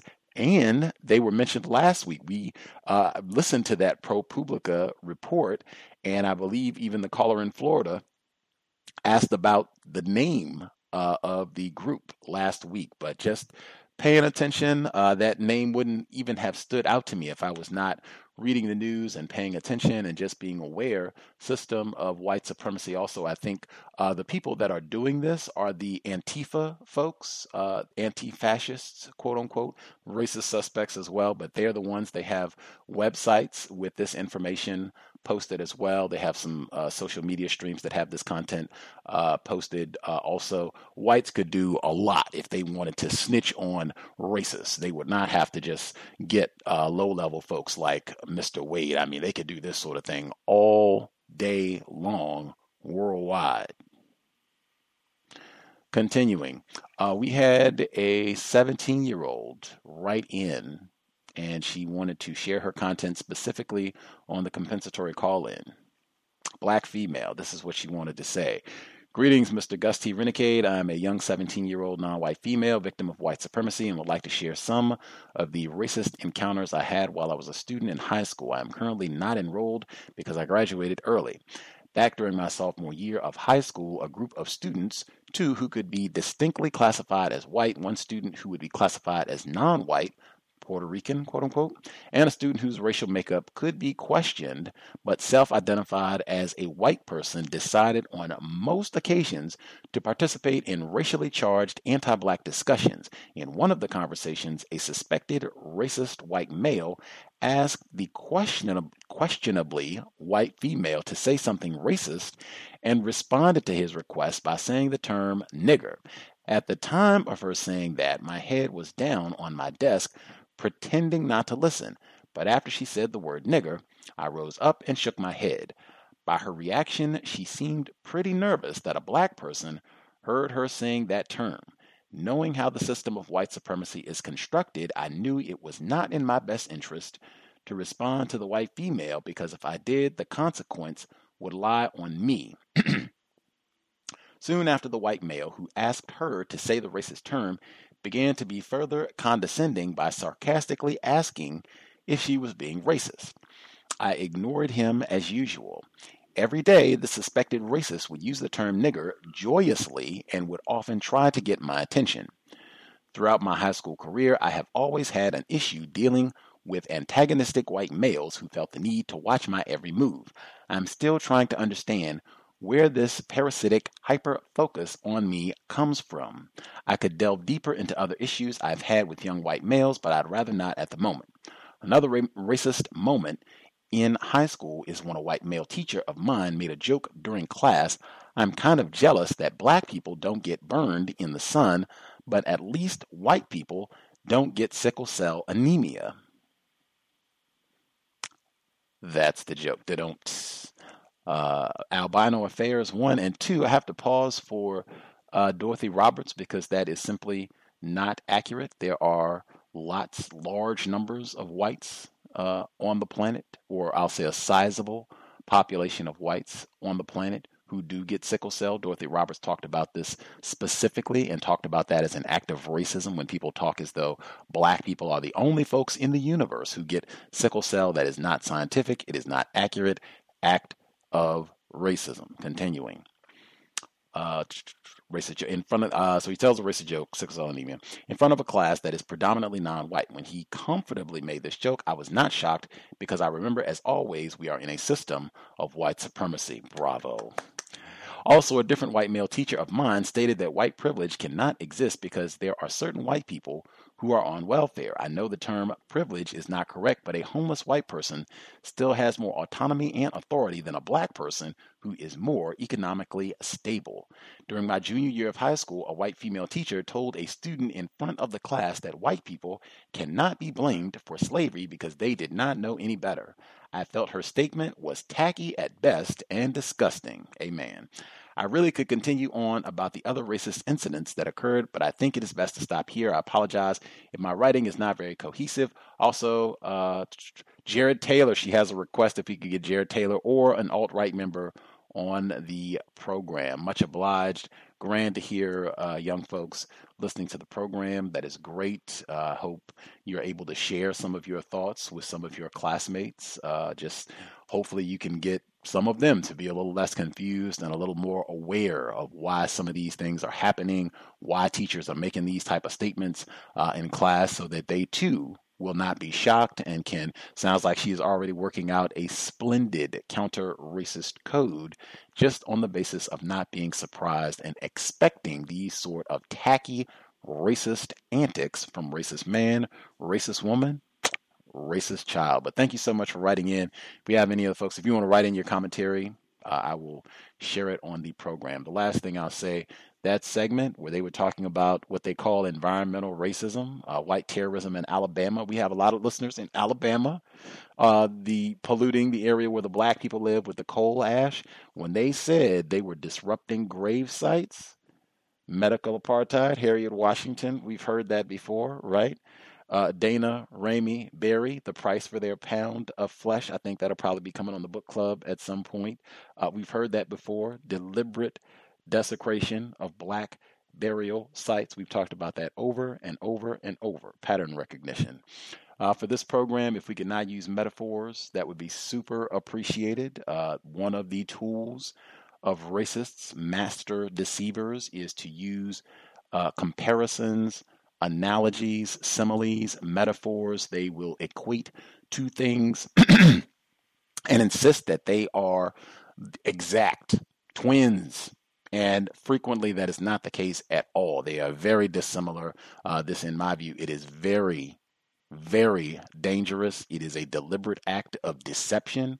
It is designed to cause confusion. Non white people, we've been exposed to this behavior for a long time, myself included. And many of us, we are still learning. We have not come to conclusions on some matters, which is fine, but sometimes we don't quite have the logic to articulate what we think.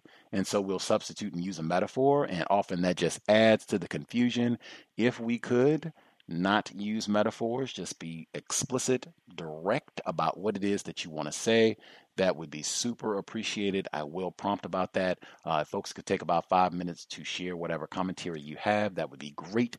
Uh, make sure everybody gets at least one opportunity to speak. If you have additional comments or questions, we will surely have time once everyone has spoken once. If you could use your mute button, if you know you're in a noisy environment,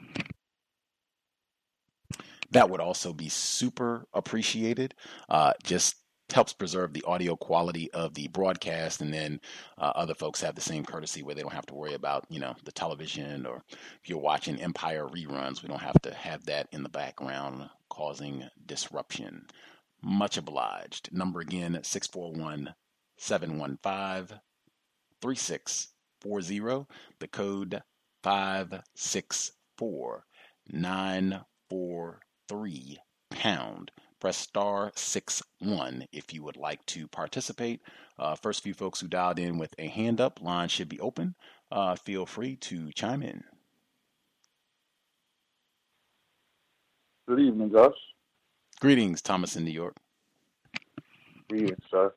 Um, yeah, I just wanted to say, man, um, Dylan Stormroof, white supremacist assassin. Um, so I like to add that middle name in there. And um, in my research of Antifa, uh, they they're way off my suspect list. Um, the new generation of the white feminists, the white LGBT, and the white Jews, um, and they're using black hashtags like Black Lives Matter and Me Too as their their um becking calls. So I, I just don't um don't don't I don't put them on the suspect list. Um, what you were just um, talking about Alabama. Uh, I don't know if you're familiar. It was around December. The UN uh, went into Alabama and did a report. Had, did you see any um, reports on that, Gus? No, sir. Oh man, Gus, this was. Ooh, so I'm just gonna read a little. Um, and this is in Lowndes County, um, Alabama, the home of the real, the real home of the Black Panthers. Um, the logo um, the name of the report is UN Poverty Official Tour in Alabama's Black Belt. Hey, I haven't seen, this is in quotes, I haven't seen this in the first world. And that's the name of the article.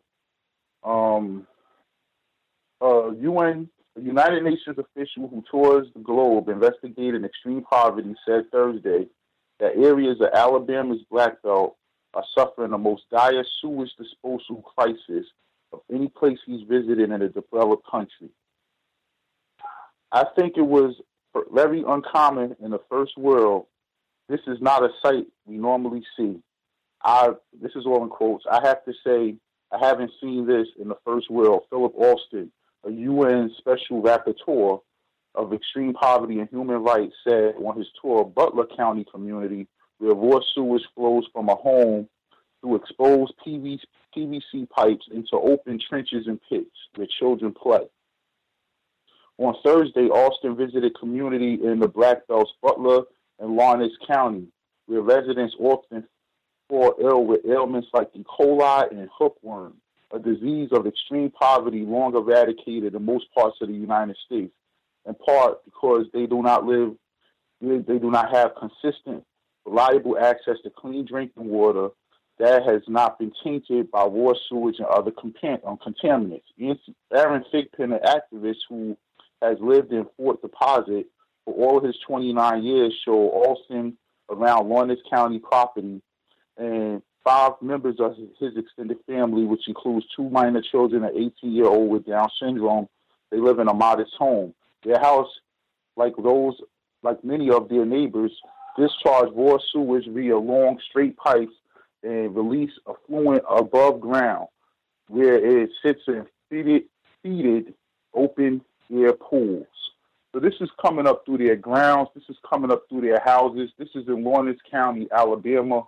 Um, they have hookworm, kids with hookworm in their eyeballs. And you can see it under the skin of their feet or on their arms and their hands. And this, this is white people sewage. Um, uh, uh I'm not going to keep going, but if you read further down, you see that this is sewage coming from the white counties that's running under theirs, but being that the pipes are broke, the sewage just seeps through the ground in this, these black counties. And all these people have these diseases and things going on. So th- now you add that to the ash deposits as well. Um, I just think it's terrible. Um, okay, I'll go to, you know, next thing. Um, American Press Institute. This is their definition of journalism. It's an activity of gathering, assessing, creating, presenting news and information, also the product of these activities.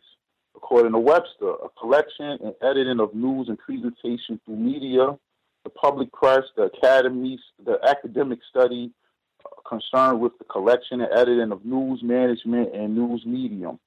Um, it goes on to talk about writing.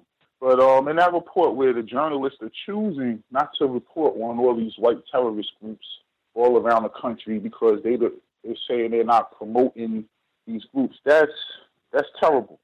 That's not journalism. Um, you can't pick and choose and wait what you want to report. That you know now when they want to report on us, I mean just think of all the great journalism that they've created in the television shows. The first forty eight. I mean that's excellent journalism um, cops locked up, locked up abroad. I mean, all great journalism. Don't mind if they're uh, promoting gang activity or whatever is shown in these shows, but when it comes down to hate groups, you you, you don't want to show us that. And I just think that that's terrible. Um, great for shows like this, and uh, other shows on Scotty's Network and other channels um, that that do great journalism as opposed to what we get from um, the white stronghold. Just look at Charlottesville. The journalism there was terrible. You had white groups fighting each other in the streets, and all, all three news channels they're showing you the same four or five images because they're not showing you what's really going on. They're not really informing you. You know, you had to wait weeks later to see the white guy shooting at the black guy and all of the stuff that happened. They didn't even report on the two cops that died that day, um, covering that whole thing um, just terrible journalism. Um, um, the school police. Um, I told you I had to go check out a high school for my kids, and um, the employees are members of the NYPD. Um, that is true. Um, but I mean, just your belts, your shoes, your jewels, your coat, your jacket, your pockets are empty. You walk through a metal detector after all of that. Um, as that all your stuff goes through the conveyor belt, and you still get wanded by a police officer and they're not nice. Um, very much like court.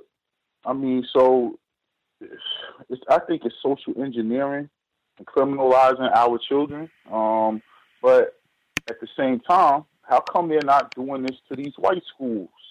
Why is it that this school down, all four of the high schools aren't being subjected to this right now, um, based off of the fact that I just had a shooting it's just something not right with this whole thing, um, with this whole move to to fix the school problem. And they're not talking about doing this stuff that they do to our kids. And the last thing I wanted to say, the black opioid problem. When I worked at the hospital, I would see it. Uh, the young black kids um, drinking codeine and um, popping Percocet and Vicodins was the number one cause. And um, of the black people, I would see the older black people um, you could tell by their skin and their demeanor that they were heroin addicts. And I'll mute my line. Mm. Appreciate that, Thomas in New York. Uh, other folks who dialed in, uh, if you have commentary, I hope this is one where people are not thinking they're going to wait till the end of the program. Yes, I want to slide in right the last five minutes and got all my notes crisp and well edited to speak. If other folks have commentary, uh, let's hear it.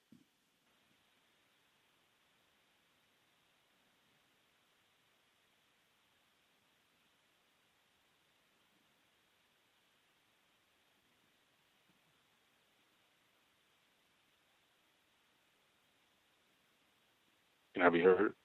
Yes, sir. Oh, yes. Thank you very much, sir. Uh, greetings to us, the host, the listeners, and callers. Um, I, I think was that lady's name revealed from the uh, person who was doing the podcast from the classroom or something? Was her uh, like her real name, the teacher uh, Dola, however you pronounce it, was her real name said in the podcast? Yeah, because I was I was thinking like, was it like I think they said it was two different names, right? So I'm thinking that that could be like some uh, maybe some deception going on. I I don't really know, like because I think she was mentioning that uh, maybe it was another teacher overheard her, I guess, teaching in the classroom, and I think she reported it to the principal. So she was, I guess, telling maybe I think she said this on the podcast that she was telling her students to act a certain way whenever a teacher comes in and say, uh, well, you know, uh, once the the principal or the dean comes in, just just act just normal, like nothing's going on, and if they try to question me on something, you know, just very very interesting that if she's unapologetic, uh, why why take all those precautionary measures to try to um, continuously deceive people if you if you unapologetic. So I mean, I'm using that term because I guess that's what she's trying to go by. That's what the title of her show is going to be. Um, but uh, another segment was about the, uh, I guess, reporting on the, the different groups or what they call uh, hate groups.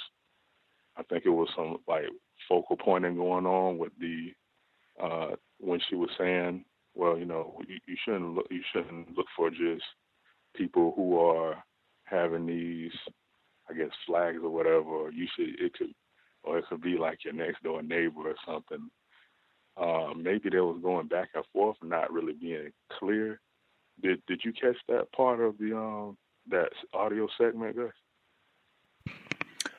Well, uh, I thought the racial focal pointing I felt was happening regardless, and racial focal pointing uh, that term just meaning making it seem like uh, they're making it seem like the whites who practice white supremacy racism are not all whites. It's just like a small group, a small little subset.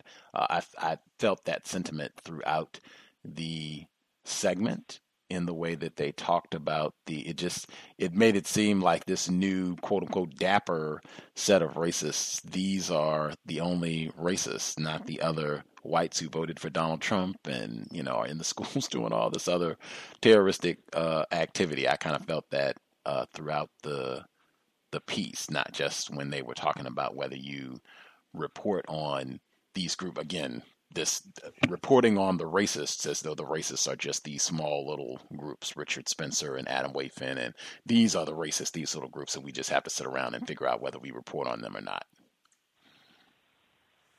Uh, gotcha, understandable.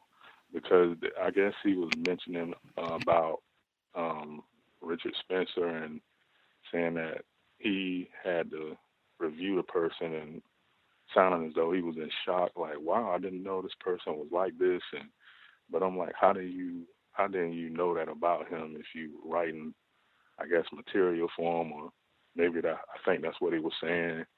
So, uh, and then I, I couldn't remember like how it ended. Something about it being like a small select group of people, and I guess they weren't taking it serious. That it's more of a larger problem than it than they're um, reporting that it is. And that's all I have to share for now. And uh, thanks. For sure. Appreciate that. Uh, other folks who dialed in, if you have uh, commentary, feel free. Like I said, if we have uh, folks in the DC area who have thoughts on the uh, report on the opioid epidemic in the DC area, definitely would appreciate uh, commentary there as well. Uh, but other folks who dialed in, if we haven't heard from you, feel free. May I be heard? Greetings, Red in Nevada. Hello, everyone, and hello. Um, thank you for taking my call. Um, the first thing that I want to talk about is a story from the Las Vegas Review Journal. Um, it came out today, and it's just speaking about um, school board meetings. Uh, the first article, there's actually two articles which I found um, interesting. It says uh, it's titled "When School Board Meets, All Subjects Aren't Equal." And when I read the title, I guess I was hoping that it might have something to do with racism, white supremacy. Of course, it did not.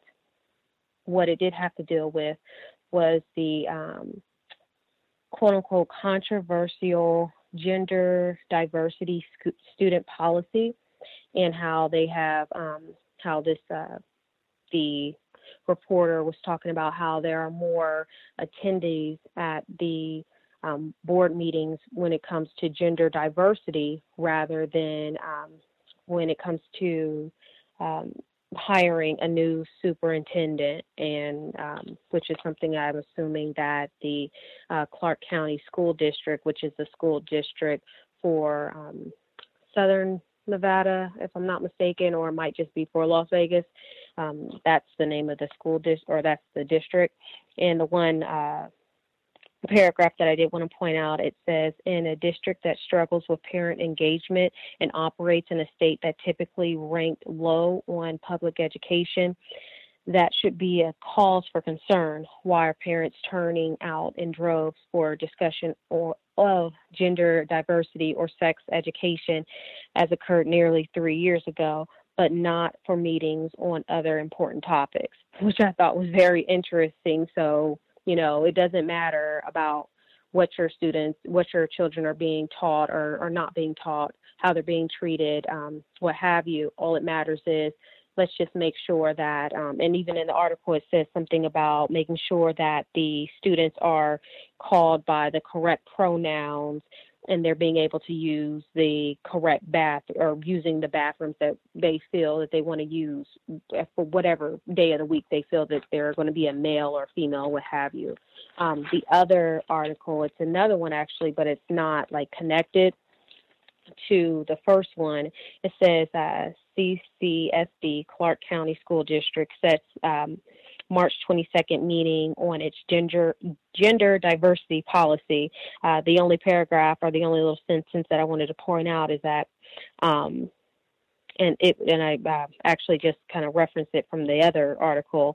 Um, it just it, they're talking about a policy where it requires schools to adopt um, rules to ensure that students and employees use names and pronouns recorded by a parent or guardian of a student in registration papers. So, just it, it's just ridiculous. I, I don't. Um, it's it's. I don't know. I don't. I'm just gonna just leave it at that. Um, the other thing I know that uh, I think it was um, the female caller uh, HV had asked me about um, or ask the question about what would I say to white people who um, comment about how I speak. And I have been, um, when I was thinking about it, when the whole issue came up, um, it was like a, a bunch of questions that I was going to ask the the white person who wanted to practice that type of racism, but I decided to shorten it. I'm just thinking about what I've learned from, you know, uh, the show or whatever. Um, the only thing that I would say is I'm not looking for um, your validation. I'm kind of I'm kind of debating whether I would say looking for white validation or your validation. Uh, but that's all I wanted to add this week. Um, thank you for allowing me to share. Appreciate that, Red. Uh, other folks who have dialed in, if you have a hand up and we've not heard from you, line should be open. Feel free. Have you heard? Uh, on cue. Greetings, HV. it absolutely was. That's exactly what I was thinking. Greetings, Gus. Greetings, everybody um, else on the line, the listeners and callers. Um, I I wanted to mention something, and I hope that this doesn't irritate you, Gus. I just wanted to let you know that you know the other day, uh, I guess it was yesterday, for the workplace racism. I'm actually not one of the people who called in late. I stayed on the line for actually an hour, so I just wanted to let you know that I did not uh, do that. I'm not blaming you or anything like that. So I said I hope it doesn't you know make you upset for me to mention that. I'm just letting you know that I didn't I didn't call in late Um, I had two questions for you. Number one is, is your birthday August 5th? Yes, ma'am. Okay, yes, I want to know that. And the other thing is, uh, and this is on a much more serious note, I wanted to know if you had any shows, if you had done any shows in the past about just managing anger and managing emotions because the more I see, you know, what's going on, the more angry I get. And I noticed that from two things recently made me extremely angry. One of them was today I saw a report about how um, over 500,000 females were sterilized, young girls, 14 to 49, were sterilized because of a vaccine. And the country was, it was in Kenya or something, and they were manipulated and lied to that it was supposed that the vaccine was for something else or something like that. And I really believe that um, white people are behind this. And I just know that those girls, the ones when they grow up, not necessarily probably the 49 year olds, but the 14 and you know and up when they grow up, they're going to be devastated that they're not going to you know be able to have children. So that you know made me extremely angry. And the other thing was I was actually listening to uh, the show you did with uh, Mr. Calvin Thomas, and he mentioned how I think his name is Adrien Brody or something, how he kissed Halle Berry on that uh, award show. I actually never saw that, but when I went back and watched it, I saw she was totally surprised and she totally didn't want that, but she just I wouldn't say laughed it off, but she just I guess you could say she just remained calm. The thing is, white people can do stuff like this to us and we can't do anything about it. And it seemed that she it seemed like she was very well aware of that and I just felt really sad for her because that was that was sexual assault, and it's just really it's just really awful that we have to endure stuff like that, and we can't do anything about it because you know these terrorists. So that's why I wanted to know if, if you did any any shows about just managing um, just managing anger and emotions um, in this in this system because it's it's it's extremely frustrating. And uh, that's all I had, and I'll mute my line. Hmm. Uh, appreciate that, HV. Uh, it's there are not there's not like a program that's like okay, this is the cow segment on managing anger, but it has been uh, addressed repeatedly uh, within like very specific context. Uh, like we had a very specific program that was about people uh, when people were upset uh, when Troy Davis was executed. Uh, this is back in September of 2011, and lots of people were angry, frustrated, lots of the same emotions that you just mentioned uh, with regards to the young girls uh, being sexually terrorized, uh, or not all of them were that quote unquote young. Anyway, um, people were frustrated about that. And Mr. Fuller talked about that. Actually, we had Mr. Fuller talk about that. We also had Dr. Welsing talk about it within that context. Uh, and I wanted to hear what they had to say specifically because I think those two individuals have been pretty solid examples of managing uh, emotions, kind of emotional regulation, emotional counter racist emotional regulation, uh, where it is human. I think it's normal to be angry, frustrated about black people being mistreated, which you reported. That happens all the time. That's normal. I think uh, finding ways, or number one, acknowledging that. I think uh, a lot of times, we even talked about this yesterday with the hate you give, uh, where you feel these emotions and then have to suppress them. You can't be angry. Halle Berry might have been upset, you know, with all that. She may have wanted to, you know, punch him or whatever, but felt like she couldn't do that either. So a lot of times, yeah, we end up having to suppress our emotions. That's, you know, also part of the victimization. So just being honest about our emotions. If we're upset, I think being able to just be truthful about that, accept that, it's fine if you're upset, if you're whatever, if you need to take, you know, a brief period of time to be angry or what have you. But the most important thing uh, is making sure that those emotions do not end up uh, guiding and having a dominant influence on our decision making process. We want to be logical, not emotional when we go about making decisions. Uh, even when she recognize I'm angry uh, and this is just rage that I feel, I still want to make sure that I direct that rage so that I can function in a counter racist, logical manner that's going to produce the best result. Because if I don't, if I'm just going off my emotions and everything, uh, I'll just be frustrated and frustrated and frustrated. That's not going to solve the problem or address why I'm angry. Uh, that's, uh, I think Mr. Fuller talked about that a lot there. I think a lot of it, uh, I think, comes down to just not being surprised about these things happening. And I think that's something that is easier to say than the actual process of getting to that point. Uh, I know Mr. Fuller talked about it a lot on that program specifically with Troy Davis.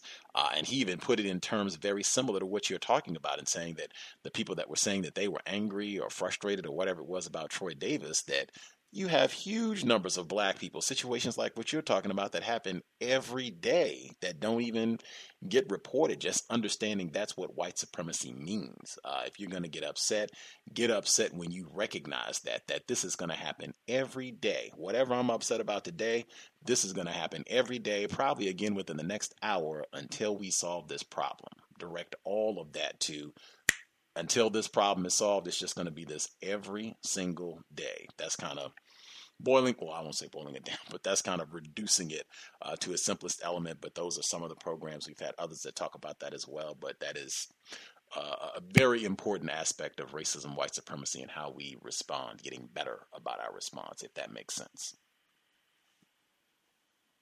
Yes, sir. Thank you. And I just wanted to quickly say to Red that you know your what you just said about um, not needing the person's validation. That's a great response to. I still think the other one was great too. So both of them are awesome. And thank you, Gus, uh, for your advice and, and telling me about you know the previous shows to go back and, and listen to. I'm a, I'm a need it because it's it's real frustrating where it just makes you want to act out. And so that's it. And I'll meet my line. Thanks a lot.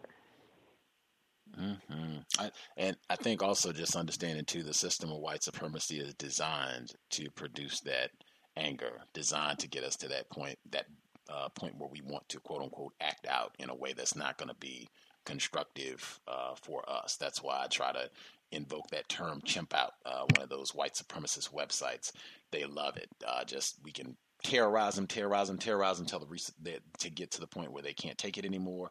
They act out in a manner, and then we can terrorize them even more uh, to just process that that is exactly what the system is designed to do.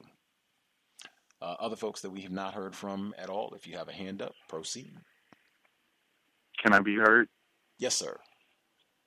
All right. Peace to the callers, to the host, and to the platform. Um, what I wanted to say was uh, kind of going back into the subject of terrorism that we're facing, just like other nations of people are face, facing on the earth right now.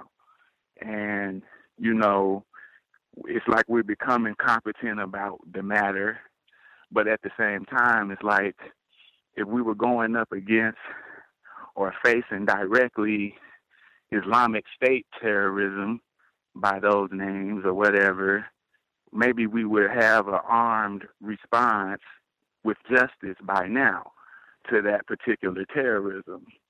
But because the terrorists or the terrorist suspects, racist suspects, racist white supremacists, suspects that are around us use Christianity and they have so many people of our people trapped in the mind frame of uh, the God or the creator of the universe is a white man. And so, you know, once again, uh, you know, the terrorism we face is very sophisticated and complex.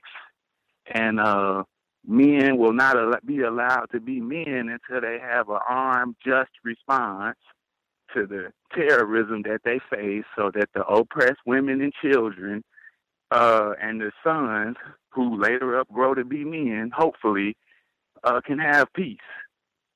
So we're going to have to deal with the toughest issue in our community, which is the, the the lie or the lies that are told about our Creator of the universe, because that is our strength and our power against our enemies, whether people know that or don't know that.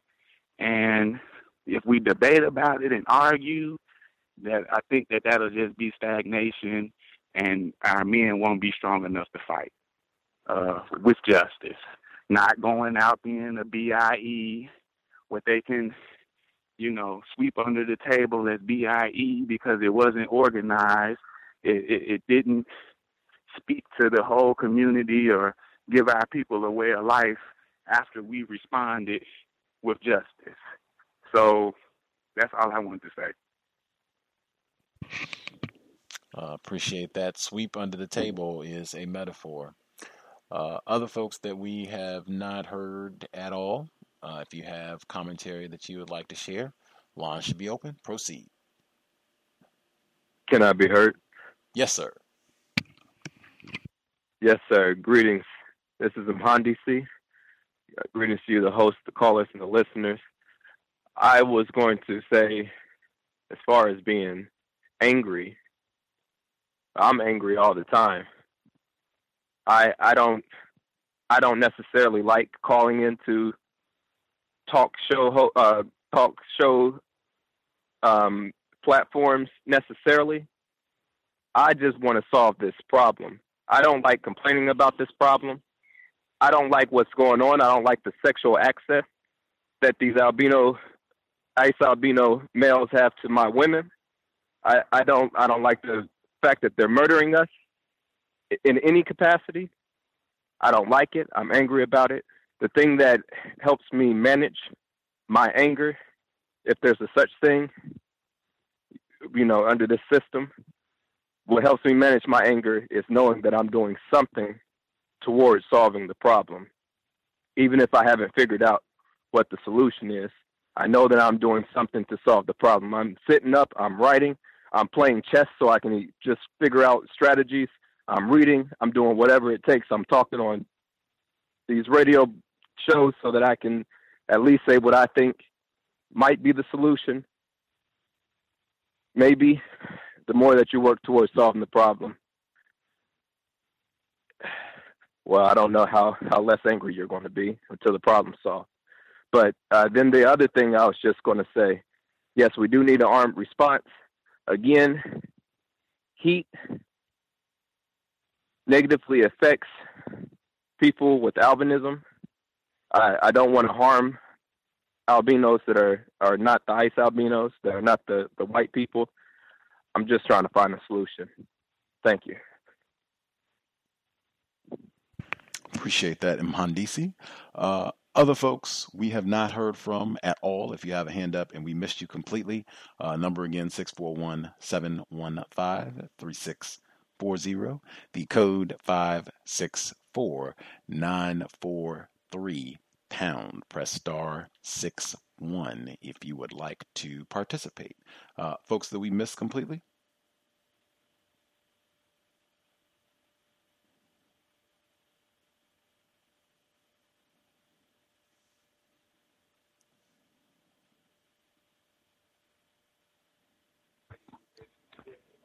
Greetings, Scott Hurt. Greetings, retired firefighter. Yes, sir, and everybody else. Uh, yeah, I was just uh, uh, even before the program started uh, uh, thinking about the uh, the advent of how when it comes to black lives uh, being uh, murdered and or mistreated.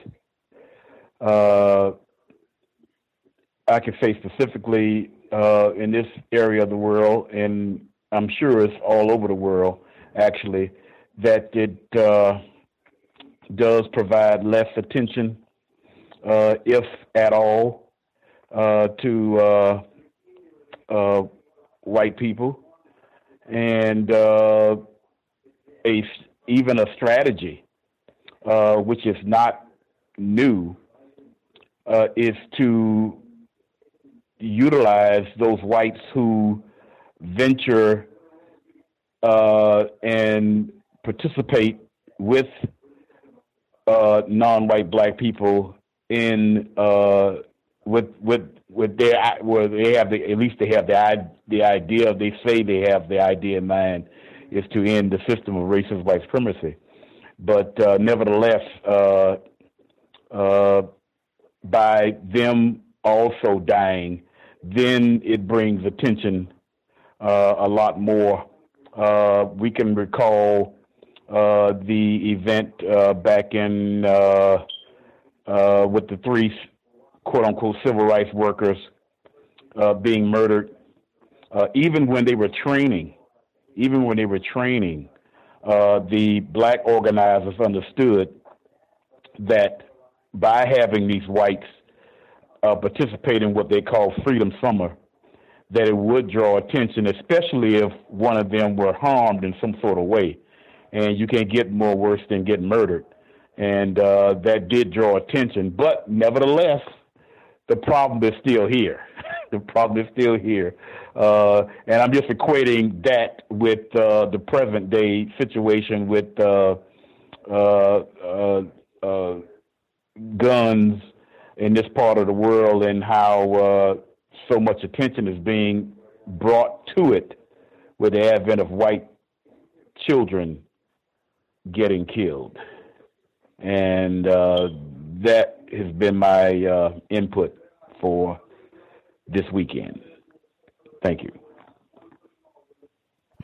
Appreciate that, retired firefighter. Uh, I wanted to make sure I ask again. I know sometimes a tool of white supremacy is to uh, perpetuate it, uh, just out and out lies uh, and say, oh, yeah, you got tons of crack babies. Uh, that was from years ago. That was the drug narrative that you got tons of these black crack babies. And oh, my goodness, by the time that they grow up, little Jamal and Tariq, they're just going to terrorize us all. Oh, my goodness. And then they wait 15, 20 years and say, oh, man, we we never really had any evidence on that at all. We were just making stuff up left and right and you know never was any any threat from crack babies at all oh well acted all those laws and fear mongering as they call it and talked bad about a whole generation of black children based on nothing but racism and that could be the same thing with the opioid report. That's why I was curious if if we have people the, that are in the uh, DMV area, as they call it, DC area, uh, to get your thoughts, or the other people do folks think that that's legit? Do people think that that's valid? That you do have an increasing number of black people who are uh, suffering from uh, this, what they call the opioid crisis? So we do we think that that's more white supremacist propaganda?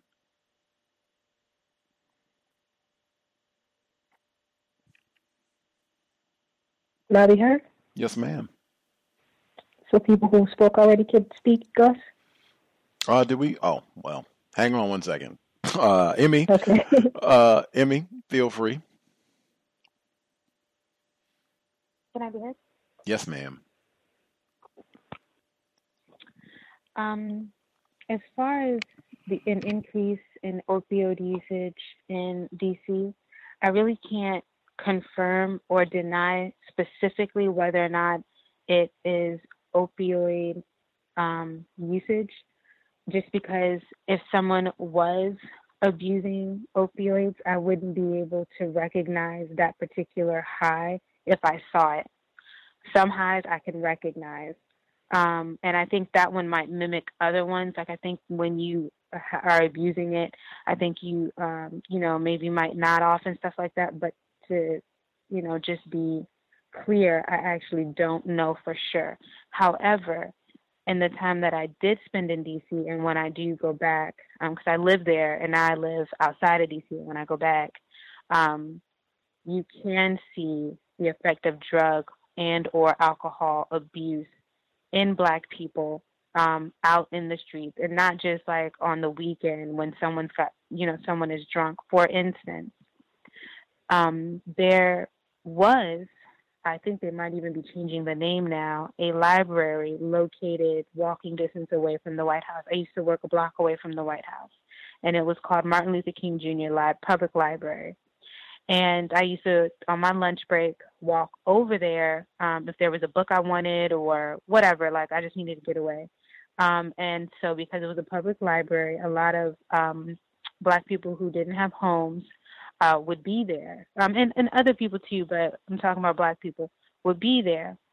And when I first moved to moved to DC, I um, didn't know uh, much about anything. So anyway, when you would go, you there's like a large crowd of um, black people outside, and when I say large, I mean considerably like you wouldn't expect it to be that many people just literally standing outside of a library. But DC is a city city, so you know for those of y'all in cities, I guess you know you might know that. But if you're from a more rural area, it might be what are so many people at the library. But anyway, you would observe, a, I would observe a lot of behaviors, um, in particular, very strange behaviors like uh, speaking to themselves or like twirling or like yelling. So I guess psychotic behavior. So maybe there was mental illness, but also I drug usage. Getting to the point, K2 is what someone like. So I began inquiring, like, well, you know, what's up? And so I learned a lot about the different drugs and what the highs look like. So people could be on boat, people could be on, um, and I don't know if that's the same as PCP, but um, LSD, and then also K2. Now, the reason I wanted to mention the K2 is because the K2 is something that's kind of like marijuana when you introduce Dr. Saying that. Um, in my experience, um, well, one, when people can't afford weed, because now weed's a little bit more expensive, at least to get like good weed, then they smoke K2. And the K2, I don't know if it's still legal and you can still get it because I had never actually seen it, but it looks like weed and people smoke it like weed, but it drives you crazy getting to the point. So what I did see was a lot of that. Now, I also work in a pharmacy, so um, I can say that there that might be a little bit of fluff, only um, because when I'm receiving controlled narcotic prescriptions, I'm receiving them from white people. And my experience of being back in the pharmacy, and even before, I would black people are rarely even given prescriptions for opioids. Now, that doesn't mean that we couldn't be abusing them by purchasing purchasing them on the street, but I'm not really so sure about that. But I can tell you the people who are getting the prescriptions, billing their insurance for the prescriptions, and picking them up on a constant, regular basis are white people. White people are on all kinds of drugs on a consistent, regular basis. Um, from amphetamine salts to fentanyl patches I mean, to Dilaudid, clonazepam, like all of that on a very regular basis, like monthly. They're trying to fill it. It's too soon. They got to wait a day. They come 9 a.m. when the pharmacy opens to get it. So maybe there's, to answer your question, maybe there's some fluff. Um, maybe it's false reporting. I'm not sure. However, I did witness and observe drug abuse and or just mental illness, but I also think drug abuse because I did see nodding off and stuff like that. Um, and sometimes drug abuse will lead to mental illness in DC. On a side note, when I was in Baltimore, again, I can't recognize opioid abuse, but at like every corner, it, it made me cry because it was like at every corner, I had never seen it. People would literally be sitting on benches nodding, like literally just nodding. And it wasn't like just one person nodding. Like I was crossing the street one time, there's a woman in front of me, and all of a sudden it looked like she dipped down, like she lost her leg. Come to find out, she just nodded in the middle of the street, and I caught her like, "What's up?" So, you know, I don't know. Maybe it could be opioids or something else, but there's that. On another note, um, regarding being angry, uh, one thing I think is really constructive, and guys, just let me know whenever my time is up. Um, one thing I think that's constructive is exercising. I talk about this all the time. Um, and really, number one, if you got angry and you feel like you want to act out, to me, I interpret that as I got a bunch of energy and I can work it out in the gym. I can figure out how to work out at home or whatever it is. But exercising will help to keep move the energy through your body and make it constructive energy rather than it sitting there just being, I got all this energy and I don't know what to do or I'm just, you know what I'm saying? Like get it out. Um, Gus does yoga. I'm a huge, I love yoga. I'm also just a huge fan of like weightlifting and cardio too just because I like that. First thing in the morning before I deal with anybody, hit the gym, work it out, situate myself, and then move on. Another thing I think is helpful for processing through just any emotions, whether it's anger or sadness, um, research.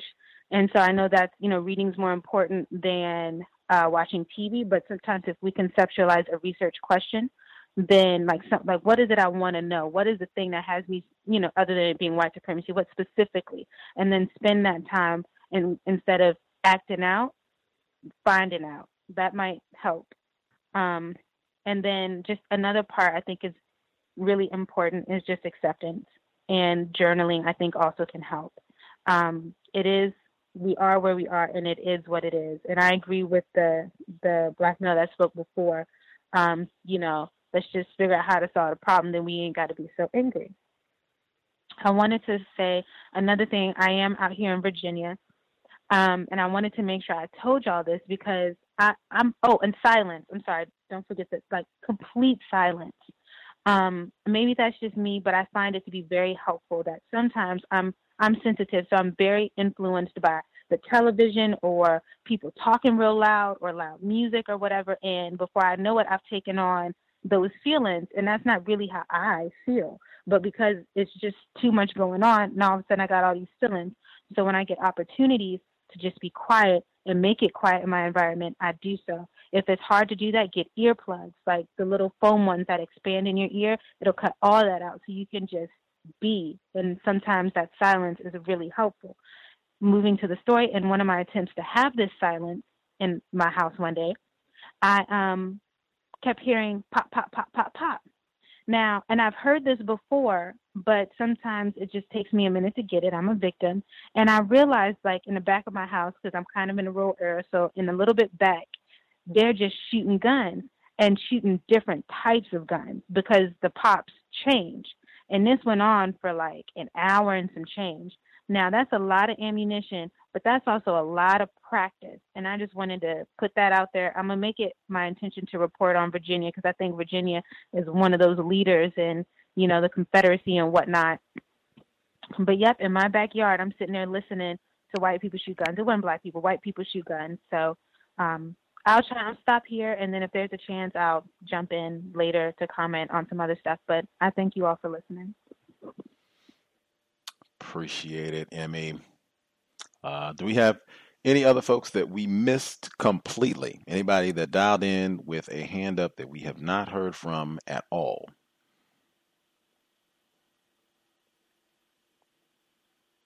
Okay, soon we got everyone, at least for the time being. Uh, please do not wait till the very last moment to get your hand up if you have uh, commentary. Uh, HV, did you have additional commentary you wanted to add? Hi, yes, thank you, Gus. May I be heard? Yes, ma'am. Okay, I want to tell Emmy and Mhandisi thank you very much for your advice, and anyone else who has any advice that would be greatly appreciated as well. Um, I wanted to ask Mhandisi if he'd be willing to either give his email over the air or if I could uh, get in touch with you, Gus, about getting in touch with him because I had insurance questions.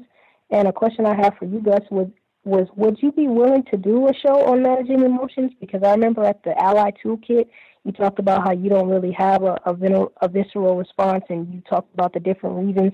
I think you could even do that show by yourself and it would be extremely constructive and informative like you used to do those other uh, solo shows by yourself. But if you wanted a guest too, that'd be great too. But I just wondered if you'd be willing to uh, to do a show like that and then the thing uh, with uh, DC. And I'm my line. Uh, sure. It, it sounds uh, constructive. Uh, it does sound like we've said some of these things just broken up. It just hasn't been all together in one comprehensive uh, program, but I think we have touched on it. Maybe we can even have some sound clips from some of the different programs where different folks have uh, talked about this in different settings and in response to different things that happened. Uh, just the importance of uh, emotional control, managing emotions, not ignoring them, just how we manage them as victims. I think is is uh, critical. So yes, we will see if we can get that done ASAP. And HV, uh, I think maybe you can. I'm a victim, so perhaps if I can make a small request, if you email me uh, and just put something in the subject so I know it's you, then I can forward your information to Mr. Mhandisi. Yes, sir. Thank you. Grand. Uh, we have other folks who had commentary they wanted to make sure they added. May I be heard? Yes, ma'am. Um, one of the things I did want to add, and uh, actually is going back to my favorite topic, um, the uh, fentanyl.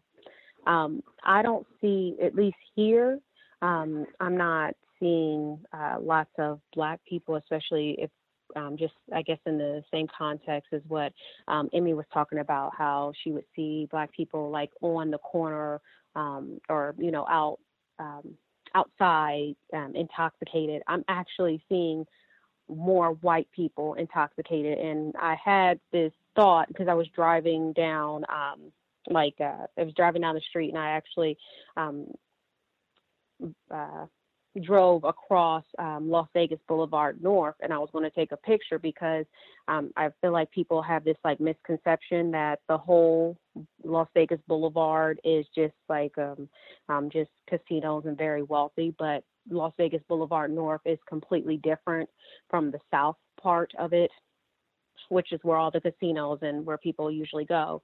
But there was um, nothing but literal tents lined up um, down the street, and for the most part, there were white people, and there are plenty of these little um, uh, com- communes. I don't know if that's a okay thing to say, but there's a bunch of clusters of tents, and I see a bunch of white people, and sometimes it kind of um, it surprises me because at first when you see these white people you might assume that you you could probably uh, mistake them for being maybe a less melanated black person because they are that sunburned and maybe even dirty. I'm not sure, but I'm mainly seeing white people who are doing like the nodding off at, and they are just at so many different corners. I usually don't see too many um, black people, whether it's you know male or female, whatever, you know, just out walking about. That could also be because maybe you know um, the Metropolitan Las, Las Vegas Police Department or, you know, arresting the black people and letting the white people just go off and, and do whatever. Um, but the uh, one thing that I did forget to uh, mention about the um, the clip on reporting the um, the white supremacist groups, they used uh, the male, the white man uh, who was being interviewed. He said he referenced, he basically said something about um, a clean answer, and I was kind of confused about that.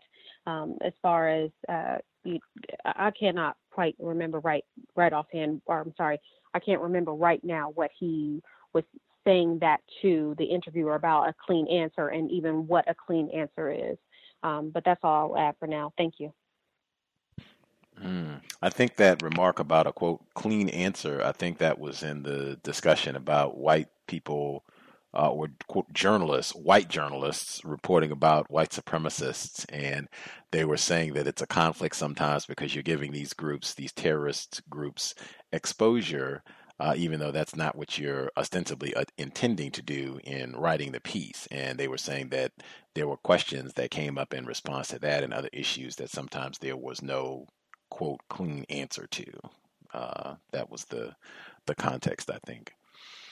Uh, were there other folks that we missed. Oh, I did think it was important. Other if there are other people, uh, we'll get you as well. I just wanted to insert really quick uh, that segment where they were talking about uh, white terrorism in Alabama, what they call environmental racism, where the white company they began filing lawsuits, the SLAPP lawsuits. What a violent acronym! The SLAPP lawsuits uh, saying that, oh, you're defaming us and you're making all these remarks on social media and what have you, so we're going to sue you uh, to get you to stop doing that. I could see that being uh, a tactic that is used with increasing frequency uh, against black people. I think the importance of being codified, another great illustration, at least in my view, of why you do not want to be in the business of calling white people racist or white supremacist.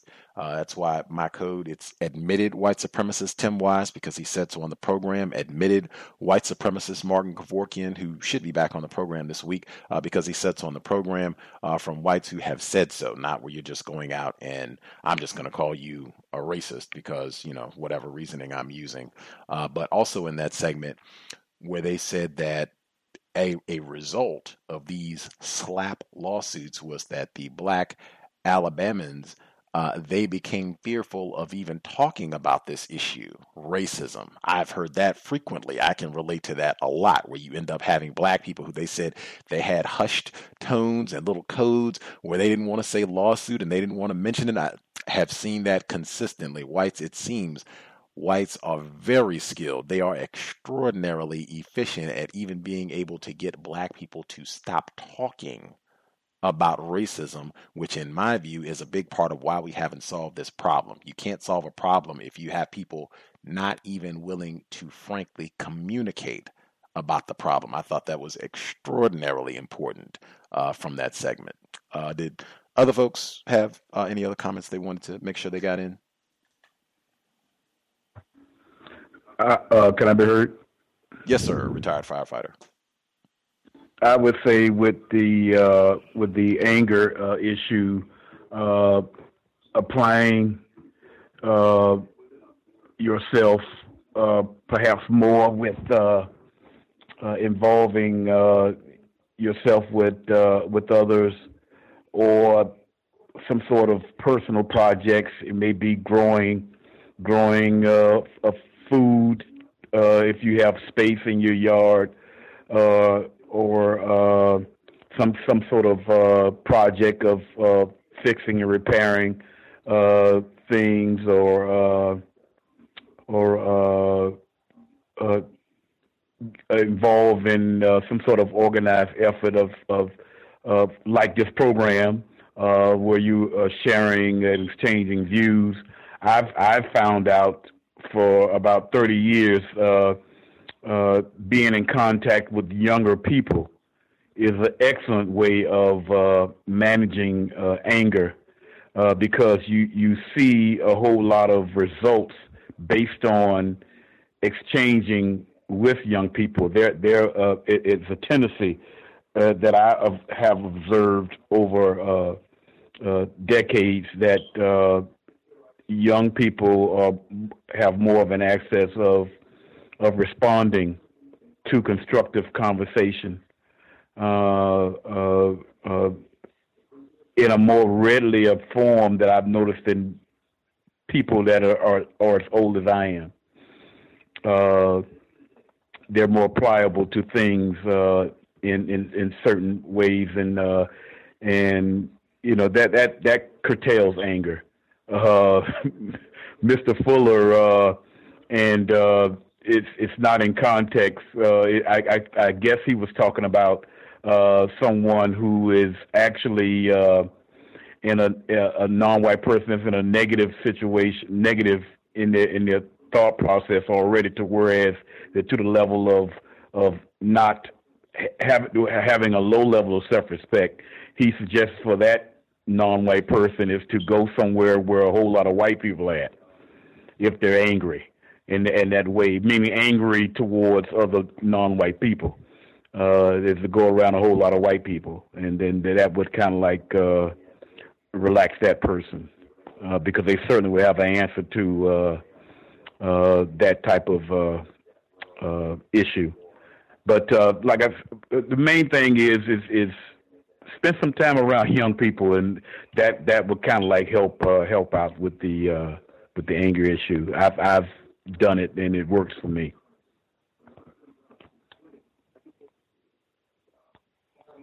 Great point. It's been my experience. White people generally don't have too much trouble dealing with angry black people. Generally speaking, they got a great code. For, they have an efficient code for dealing with angry black people.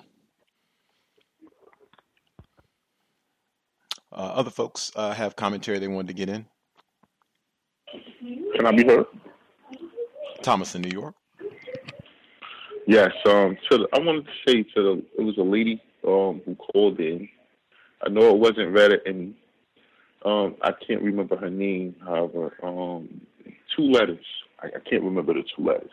However, um she was talking HV. about um HV. Yes, yes. Um, the sterilizing the girls in Kenya, I believe, and it kind of brought me back to um medical apartheid because um, weren't they doing that um, with the IUDs? They were putting in the women here in America, um, knowing that they would rust or something would would eventually um, require them to have to take the uterus out of the young black women. Uh, it was a lot of different scenarios of that playing out right here in the 70s and the 80s. I mean, it wasn't even like a long time ago. So um, that's their motor operandi worldwide. But it just brought back the, the thought that, man, that was happening right here. It wasn't even Kenya. Like, this was right under our nose. Um, and that's all I wanted to say. Hmm. Oh, I can give an update. I think last week when I was talking about the yoga class where they brought up racism and were saying everybody in the class, including the black people, had uh, privilege. And I said that one of the other individuals in class, uh, I thought racist suspect, began crying. She had on a Black Lives Matter T-shirt at the beginning of class. I put, uh, I said that there is some uncertainty uh, with the racist suspect who had on the Black Lives Matter T-shirt. I said I think she could be a non-white person. I'm not sure. I would have to ask. I asked her twice. I ended up bumping into her again, uh, or I ended up seeing her again this week, and we were talking about racism. I told her I was not pleased about racism being brought up in that class, and we talked about their definition for racism. Uh, very interesting dialogue, but I asked her twice uh, if she was white because I told her I thought she was white, and she said no. I am not, but cowbell, I do have a white parent. Uh, and I was still not convinced, even after asking her and her, you know, answering my question. And I asked her again. Uh, she said no. She is non-white person, white parent. Uh, in my opinion, I I'm not sure. She will have to stay on the racist suspect list. That's just my code because I can't make errors like that. Anybody where I'm not sure. I think a white per they might be accepted as a person classified as white. You just have to stay as a racist suspect. And I'm not sure she is she has less melanin than President Obama. However, it is still technically winter Perhaps if I see her in the summertime when she has her summer color, for people who remember when Crystal Tyler was on the program last year, maybe she that question might have to be revisited by the time we get to July. But at least for right now, she did twice identify as non-white, but for me, she is still going to be identified as a racist suspect. Uh, did other folks have commentary? Did you ask um, what was her other parent? Uh, I did not. I think he did tell me, uh, like uh, Pacific Islander something. I think she did tell me. Uh, I think she volunteered that information. I just uh, was not grabbing. I was not remembering correctly all of the details, but I think she did volunteer that information. It was something non-black. The white parent, and then the non-white parent. It was something non-black.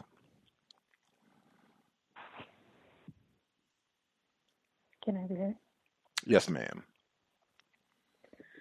Um, I just I wanted to briefly talk about the clip with the journalist.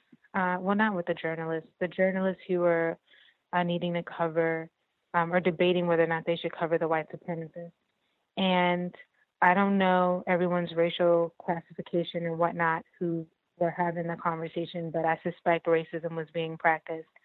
I think you know, the art of journalism is how you tell the story.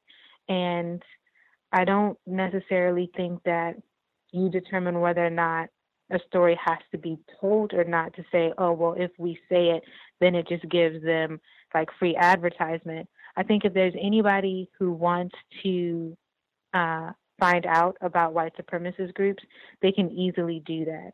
I don't think that they necessarily need advertisement, although I do understand the importance of exposure. What I disagree with or what I find disturbing is how little the media has covered the violent attacks from you know random groups.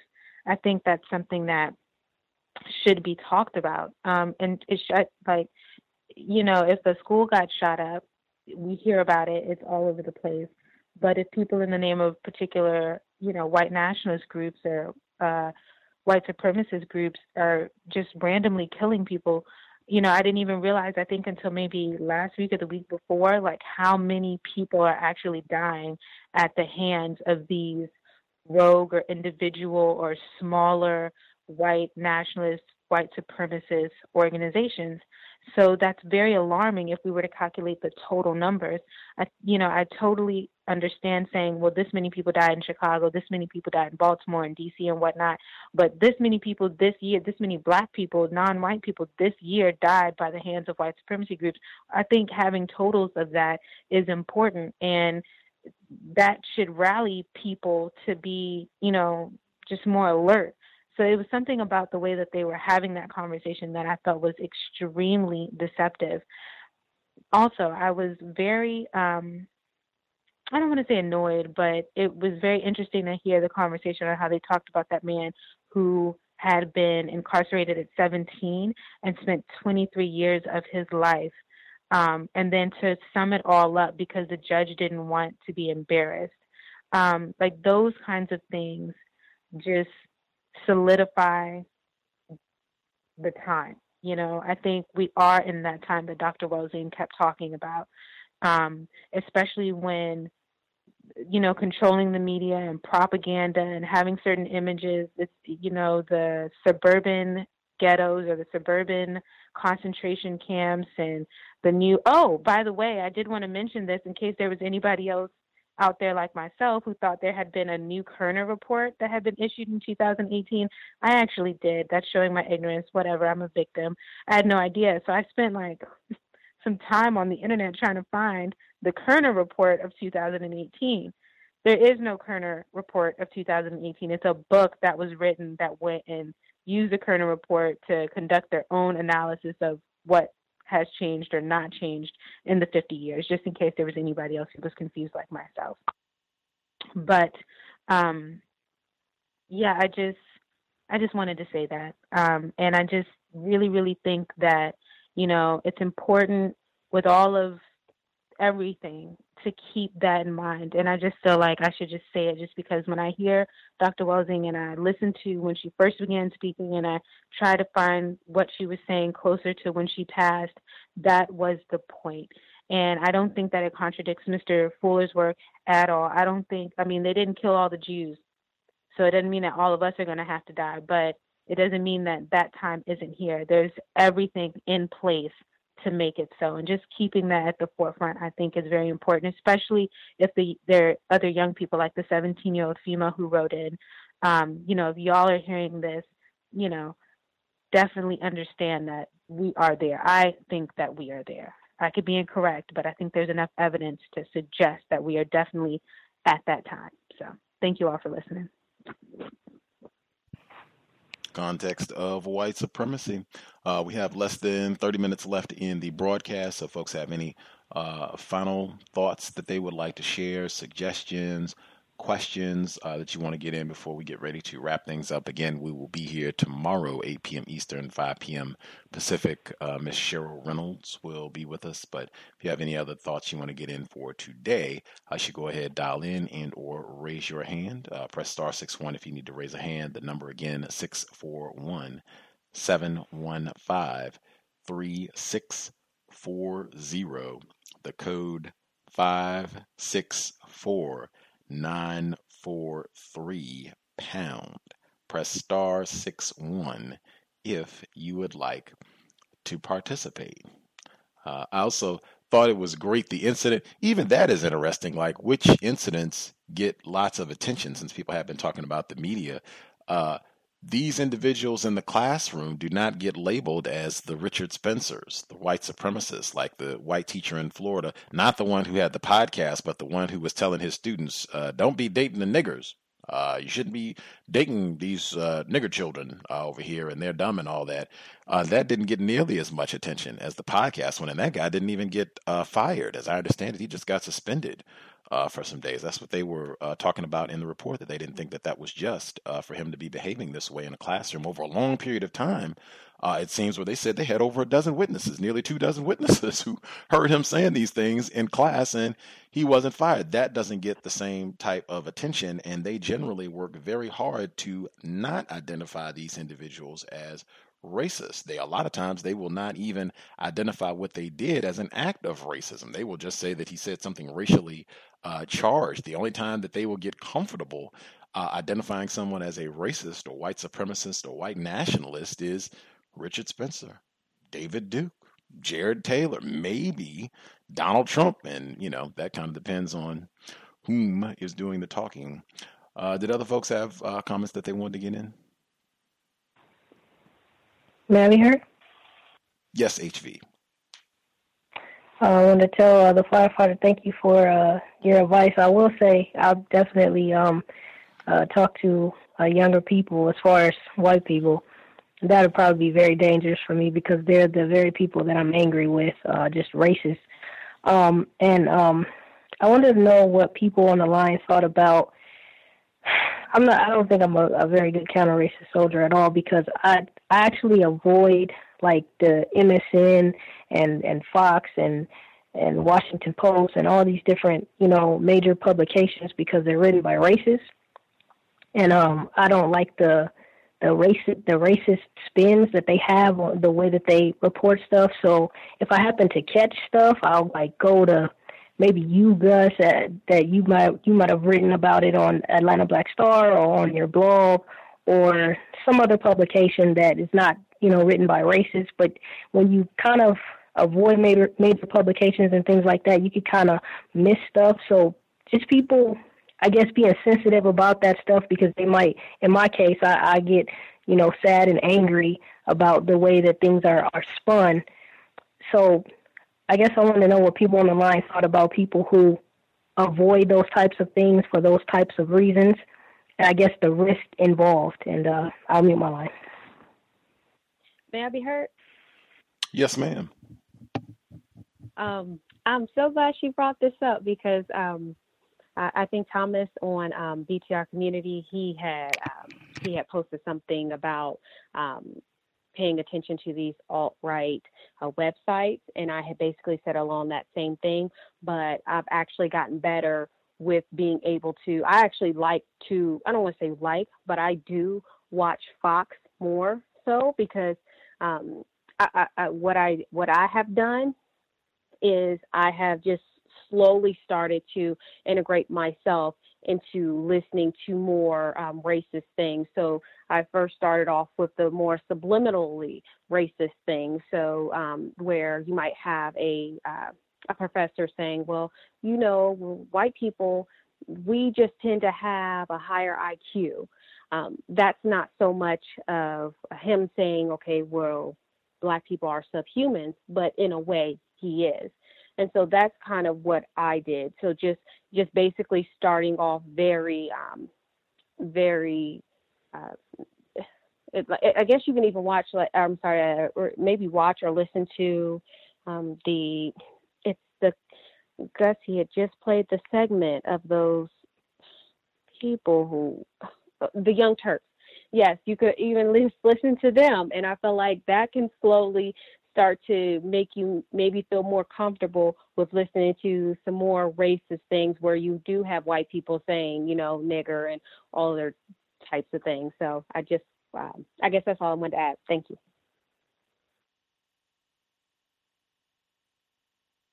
Any other folks have comments to HV's? Can I be heard? Go ahead, Thomas. Oh yes, yes. I think one of the things you should do, which I did um, in January, was I joined the BTR community, and it's, it kind of lets you um, put articles out there or read articles um, posted by other black people, but you know, give a little commentary before you read it, so you kind of premise it, you know, in the right frame. Um, so I think that that's one of the things you could do. I personally love to listen to white people talking very honestly about how they feel. Uh, I hate when they're trying to be deceptive. So I, I listen to white pop. See, the alt right is the if if what these are shows and black people that are talking very honestly about, if not just racism, other things that are uh, against the norms of what so white society wants us to be talking about right now, which they would probably call a conscious um, a lot of people might call the conscious community. That's what the alt right is for the white people. They got their own conscious community. That's all this is is young white people that are putting a different spin on the ideas of, you know, their predecessors that came before them. And um, I enjoy their commentary. Um, I listen to hours of their podcasts. I love the people that call in. Just I, I man, sometimes I just fast forward to the end let me hear the callings. I don't even have to have to hear what they was talking about during the whole show. It's just um, it just keeps me focused on these people are the problem and they have to be handled. And I'm in my line thinking.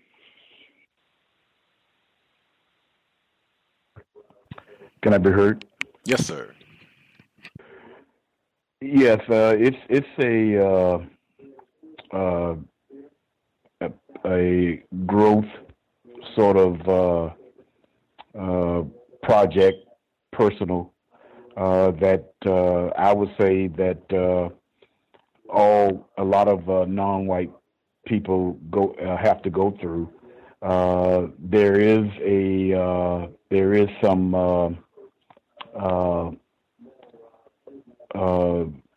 point into studying just how, like Mr. Thomas said, just how white people think.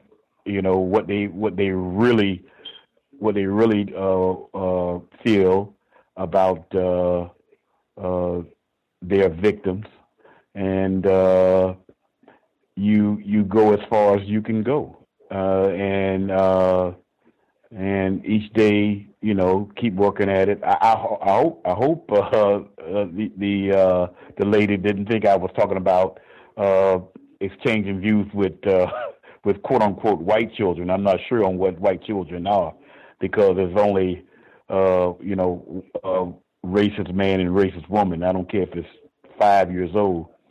Uh, but no, I, I I wouldn't waste my time with uh, with white children. Although I have uh, coached in the same atmosphere with them, but I only stuck to football when it came to that, and uh, uh, and that was basically from the benefit of the uh, majority of uh, non-white non-white uh, black youth that was uh, on that particular team. If there were whites on the team, uh, which was rare in a lot of cases, were during the years that I coached. But uh, and it doesn't have to have anything to do with sports either. Uh, you can just go to a library and. In, in the area where you stay at, in, in most cases in a public library, you would see a lot of young people. Uh, and uh, you know doing things such as studying for whatever you know homework assignments they have, and in a lot of cases they'll come to you. They come to you uh, as far as that concerned because uh, I can recall when I was their age, and it hasn't really changed. Uh, uh, young people look for direction. They also look for conversation. Uh, uh, also, and in turn, uh, the response is one to whereas it occupies your time and it, and it it makes you it, it just makes both parties feel feel good uh feel healthy. I put put it not just feel good just be feeling good because i'm i'm with mr fuller on that. Uh you know uh and and we need to get out of that that whole idea about feeling good and getting to uh to the point to whereas we are working towards solving the problem. Once we have an understanding that there is a problem, and the problem is the greatest problem is racist white supremacy, and we we put devote a lot of our time and energy towards it, then it, I think that in alone in itself would would kind of like cut down the the uh, your well it will build up anyway your your ability to manage your anger. Perhaps even perhaps it even change it around to whereas the anger would actually be become a, a constructive fuel to keep you going. you know, uh, I've even I've even experienced that. You know, as far as that concerned, and uh, so those, those are just some suggestions, and I and I'm, I'm using it from the standpoint of what I've used, uh, and I've been uh, in trying to involve myself personally in this in the realm of uh, programs such as this, and also uh, exchanging views and, and uh, working with others. Uh, you know, I would say for most of my life, and uh, so those are just some suggestions. Thank you. Caller at 7656 7656. Did you have commentary you wanted to share? Hello, thank you so much for taking my call. Good evening, everyone. Um, I wanted to respond to the young lady who said um, she didn't watch all the media. Um, I will. I don't know. I mean, if we were all great kind of racists, the problem would have been solved. So you don't have to beat yourself up about if you're good or bad. The thing is, are you construct- constructively, excuse me, working to get the problem solved? Um, if you don't watch those shows, you know there are lots of lots of media that you can read. There, there are a lot of things you probably need to, and not just you, but we need to catch up on anyway. Historical books. So even if you don't read those things, there are a lot of other things that books that you can read, and yes, they will probably make you more upset because this is a horrible thing. So I mean, it's understandable to be upset, and you don't have to feel bad about being upset. I know people like to do that, especially people go to church. Oh, you need to forgive. No, this is a bad situation. Be upset. you know that that's going to happen. And I know for me, sometimes there are some things I can't watch because I work with white people, and I'm going to go take that anger to work. I'm like, well, I just need to keep my job these two days, so let me calm down. But um, just read things, be constructive. A lot of people gave a lot of good advice about staying healthy, exercising, things like that. Um, but and in time, you will find out a lot of people a lot of people around you, if you're around a lot of people, they watch those programs, so you will find out a lot just being around those people. Like personally, I tell my mom what happens on CNN all the time. She doesn't watch that, and personally, I really just watch it for the fights because I know they're lying. I know there's a spin on it, but to me, the fights are funny. So there you go. Appreciate that, ma'am. Uh, did we miss anybody? We have like five minutes left. I'm just making sure we didn't miss anybody before we wrap. Anybody had a oh, hand up? Yes, ma'am. Hello? Yes, ma'am. I'm sorry, I I meant to. This is one thing I saw. In fact, on CNN again with the spin. Now, supposedly, the term globalist applied to Jewish people is a racist term. I don't know when this happened. I don't know why it's a bad thing. I saw it. I think Don Lemon. He was talking. He was like, "Well, you shouldn't call them global, globalist. That offends them." I mean, if they believe in helping Jewish people all around the world, they're globalists. I believe in helping black people all around the world. I guess I'm a globalist too. I don't know when becoming a globalist was a bad thing, but supposedly now that's a new offense. Mm, that's uh, I would I, for I'll see if I can find a clip from Don Lemon so you can see, so you can see what I'm talking about. Because I was like, okay, news to me. Well, I will have to confess, Gus T. I generally do not watch uh, CNN. That's just not an outlet that I. Uh, because it is, I, I just feel like sometimes it's entertainment. I feel like I'm not even watching uh, reporting for information. I feel like I'm just watching a, a spectacle uh, at times with CNN. So I generally try to avoid uh, CNN for the reasons I just outlined. But uh, for counter racist logic, uh, for this program specifically, anytime there's a new term or someone is using a term to make it sound like an accusation or slander or name calling, what do you mean when you say globalist uh, and be specific about it? Uh, just, yeah, when they start throwing words around like that. was there anybody else that we missed completely? Anybody? I did want to say one thing, though, if I can. One thing.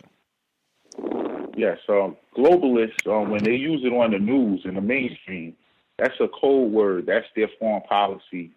Um, it's also called neoliberalism, or um, just the way they've always run things. Um, Trump is not a globalist; he's a nationalist. So um, now that they're calling Jews globalists, they're really just picking out a specific group of them.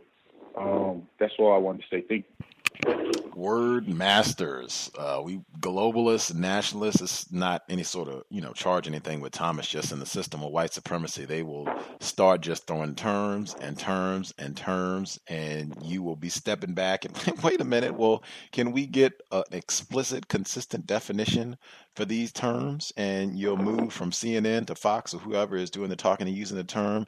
You don't get specific definitions. You don't get consistent definitions. Uh, they just use these terms to confuse, confound us, victims of white supremacy. Anybody else have comment they wanted to get in before we conclude?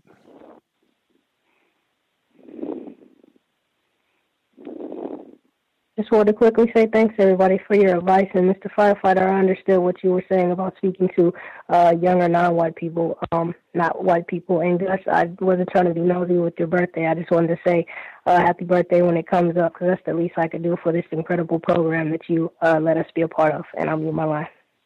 Mm, hope I am alive this summer. Uh, right on. Uh, we will be here tomorrow at uh, 8 p.m. Eastern, 5 p.m. Pacific, uh, Cheryl Reynolds will be with us, black female, Looking forward to that broadcast.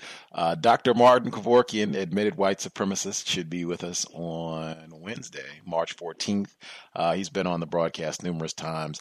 Uh, we will be discussing, if people want to prep and spend some time watching Netflix, uh, the fourth season of Black Mirror came out while I was flooded out.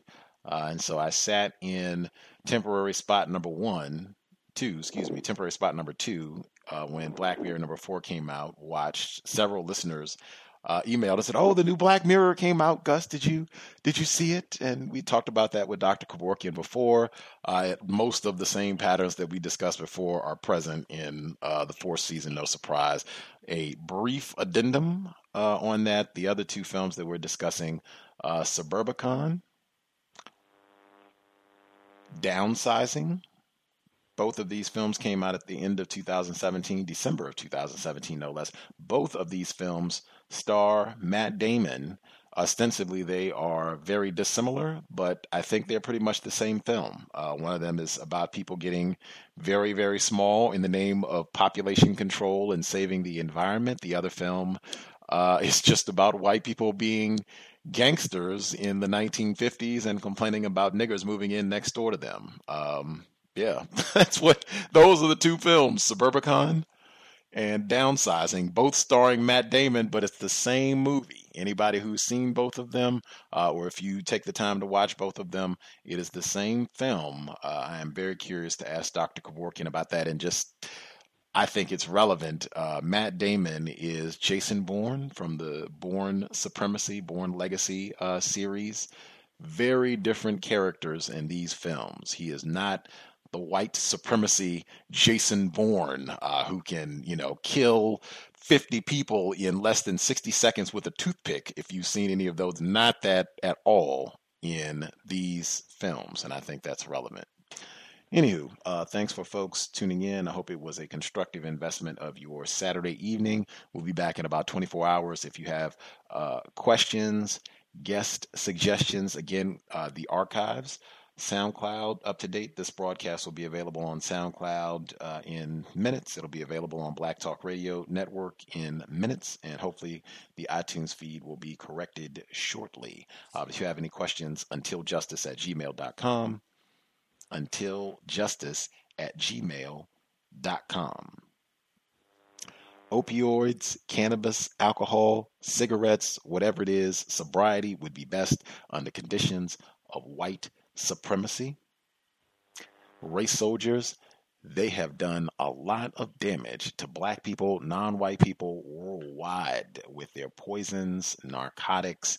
Uh, I think a major aspect of our counter racist offensive should be hey, we are going to preserve our brain computer, uh, make sure that we can think at a high level and produce solutions, new concepts to permanently solve the problem racist man, racist woman, racist child, individuals classified as white. Certainly, you do not want to be intoxicated behind the wheel and have that be the day that you get stopped by Daniel Holtzclaw or even your school resource officer, given what we heard today. Uh, you want to be able to make great decisions that might be life saving decisions for you, anybody else that you have in the vehicle. Also, if you're in a vehicle, you want to be buckled up, driver or uh, passenger. Uh, let's do everything that we can to minimize contact with race soldiers, badge or no. That said, Creator, we ask that you help us remain patient with other black people, victims of white supremacy. We ask that you help us remain patient with ourselves. Remind us to demonstrate the highest levels of black self respect at all times, in all places, each and every time we are in contact with another black person. It has been time. Replace white supremacy with justice immediately. Cal signing out. Thanks all for tuning in. Nigga, you so brainwashed. I'm a victim, brother. Problem. You're a victim. Man, I'm a victim of 400 years of conditioning. Shut up. The man has programmed my conditioning. Mm-hmm. Even my conditioning has been conditioned.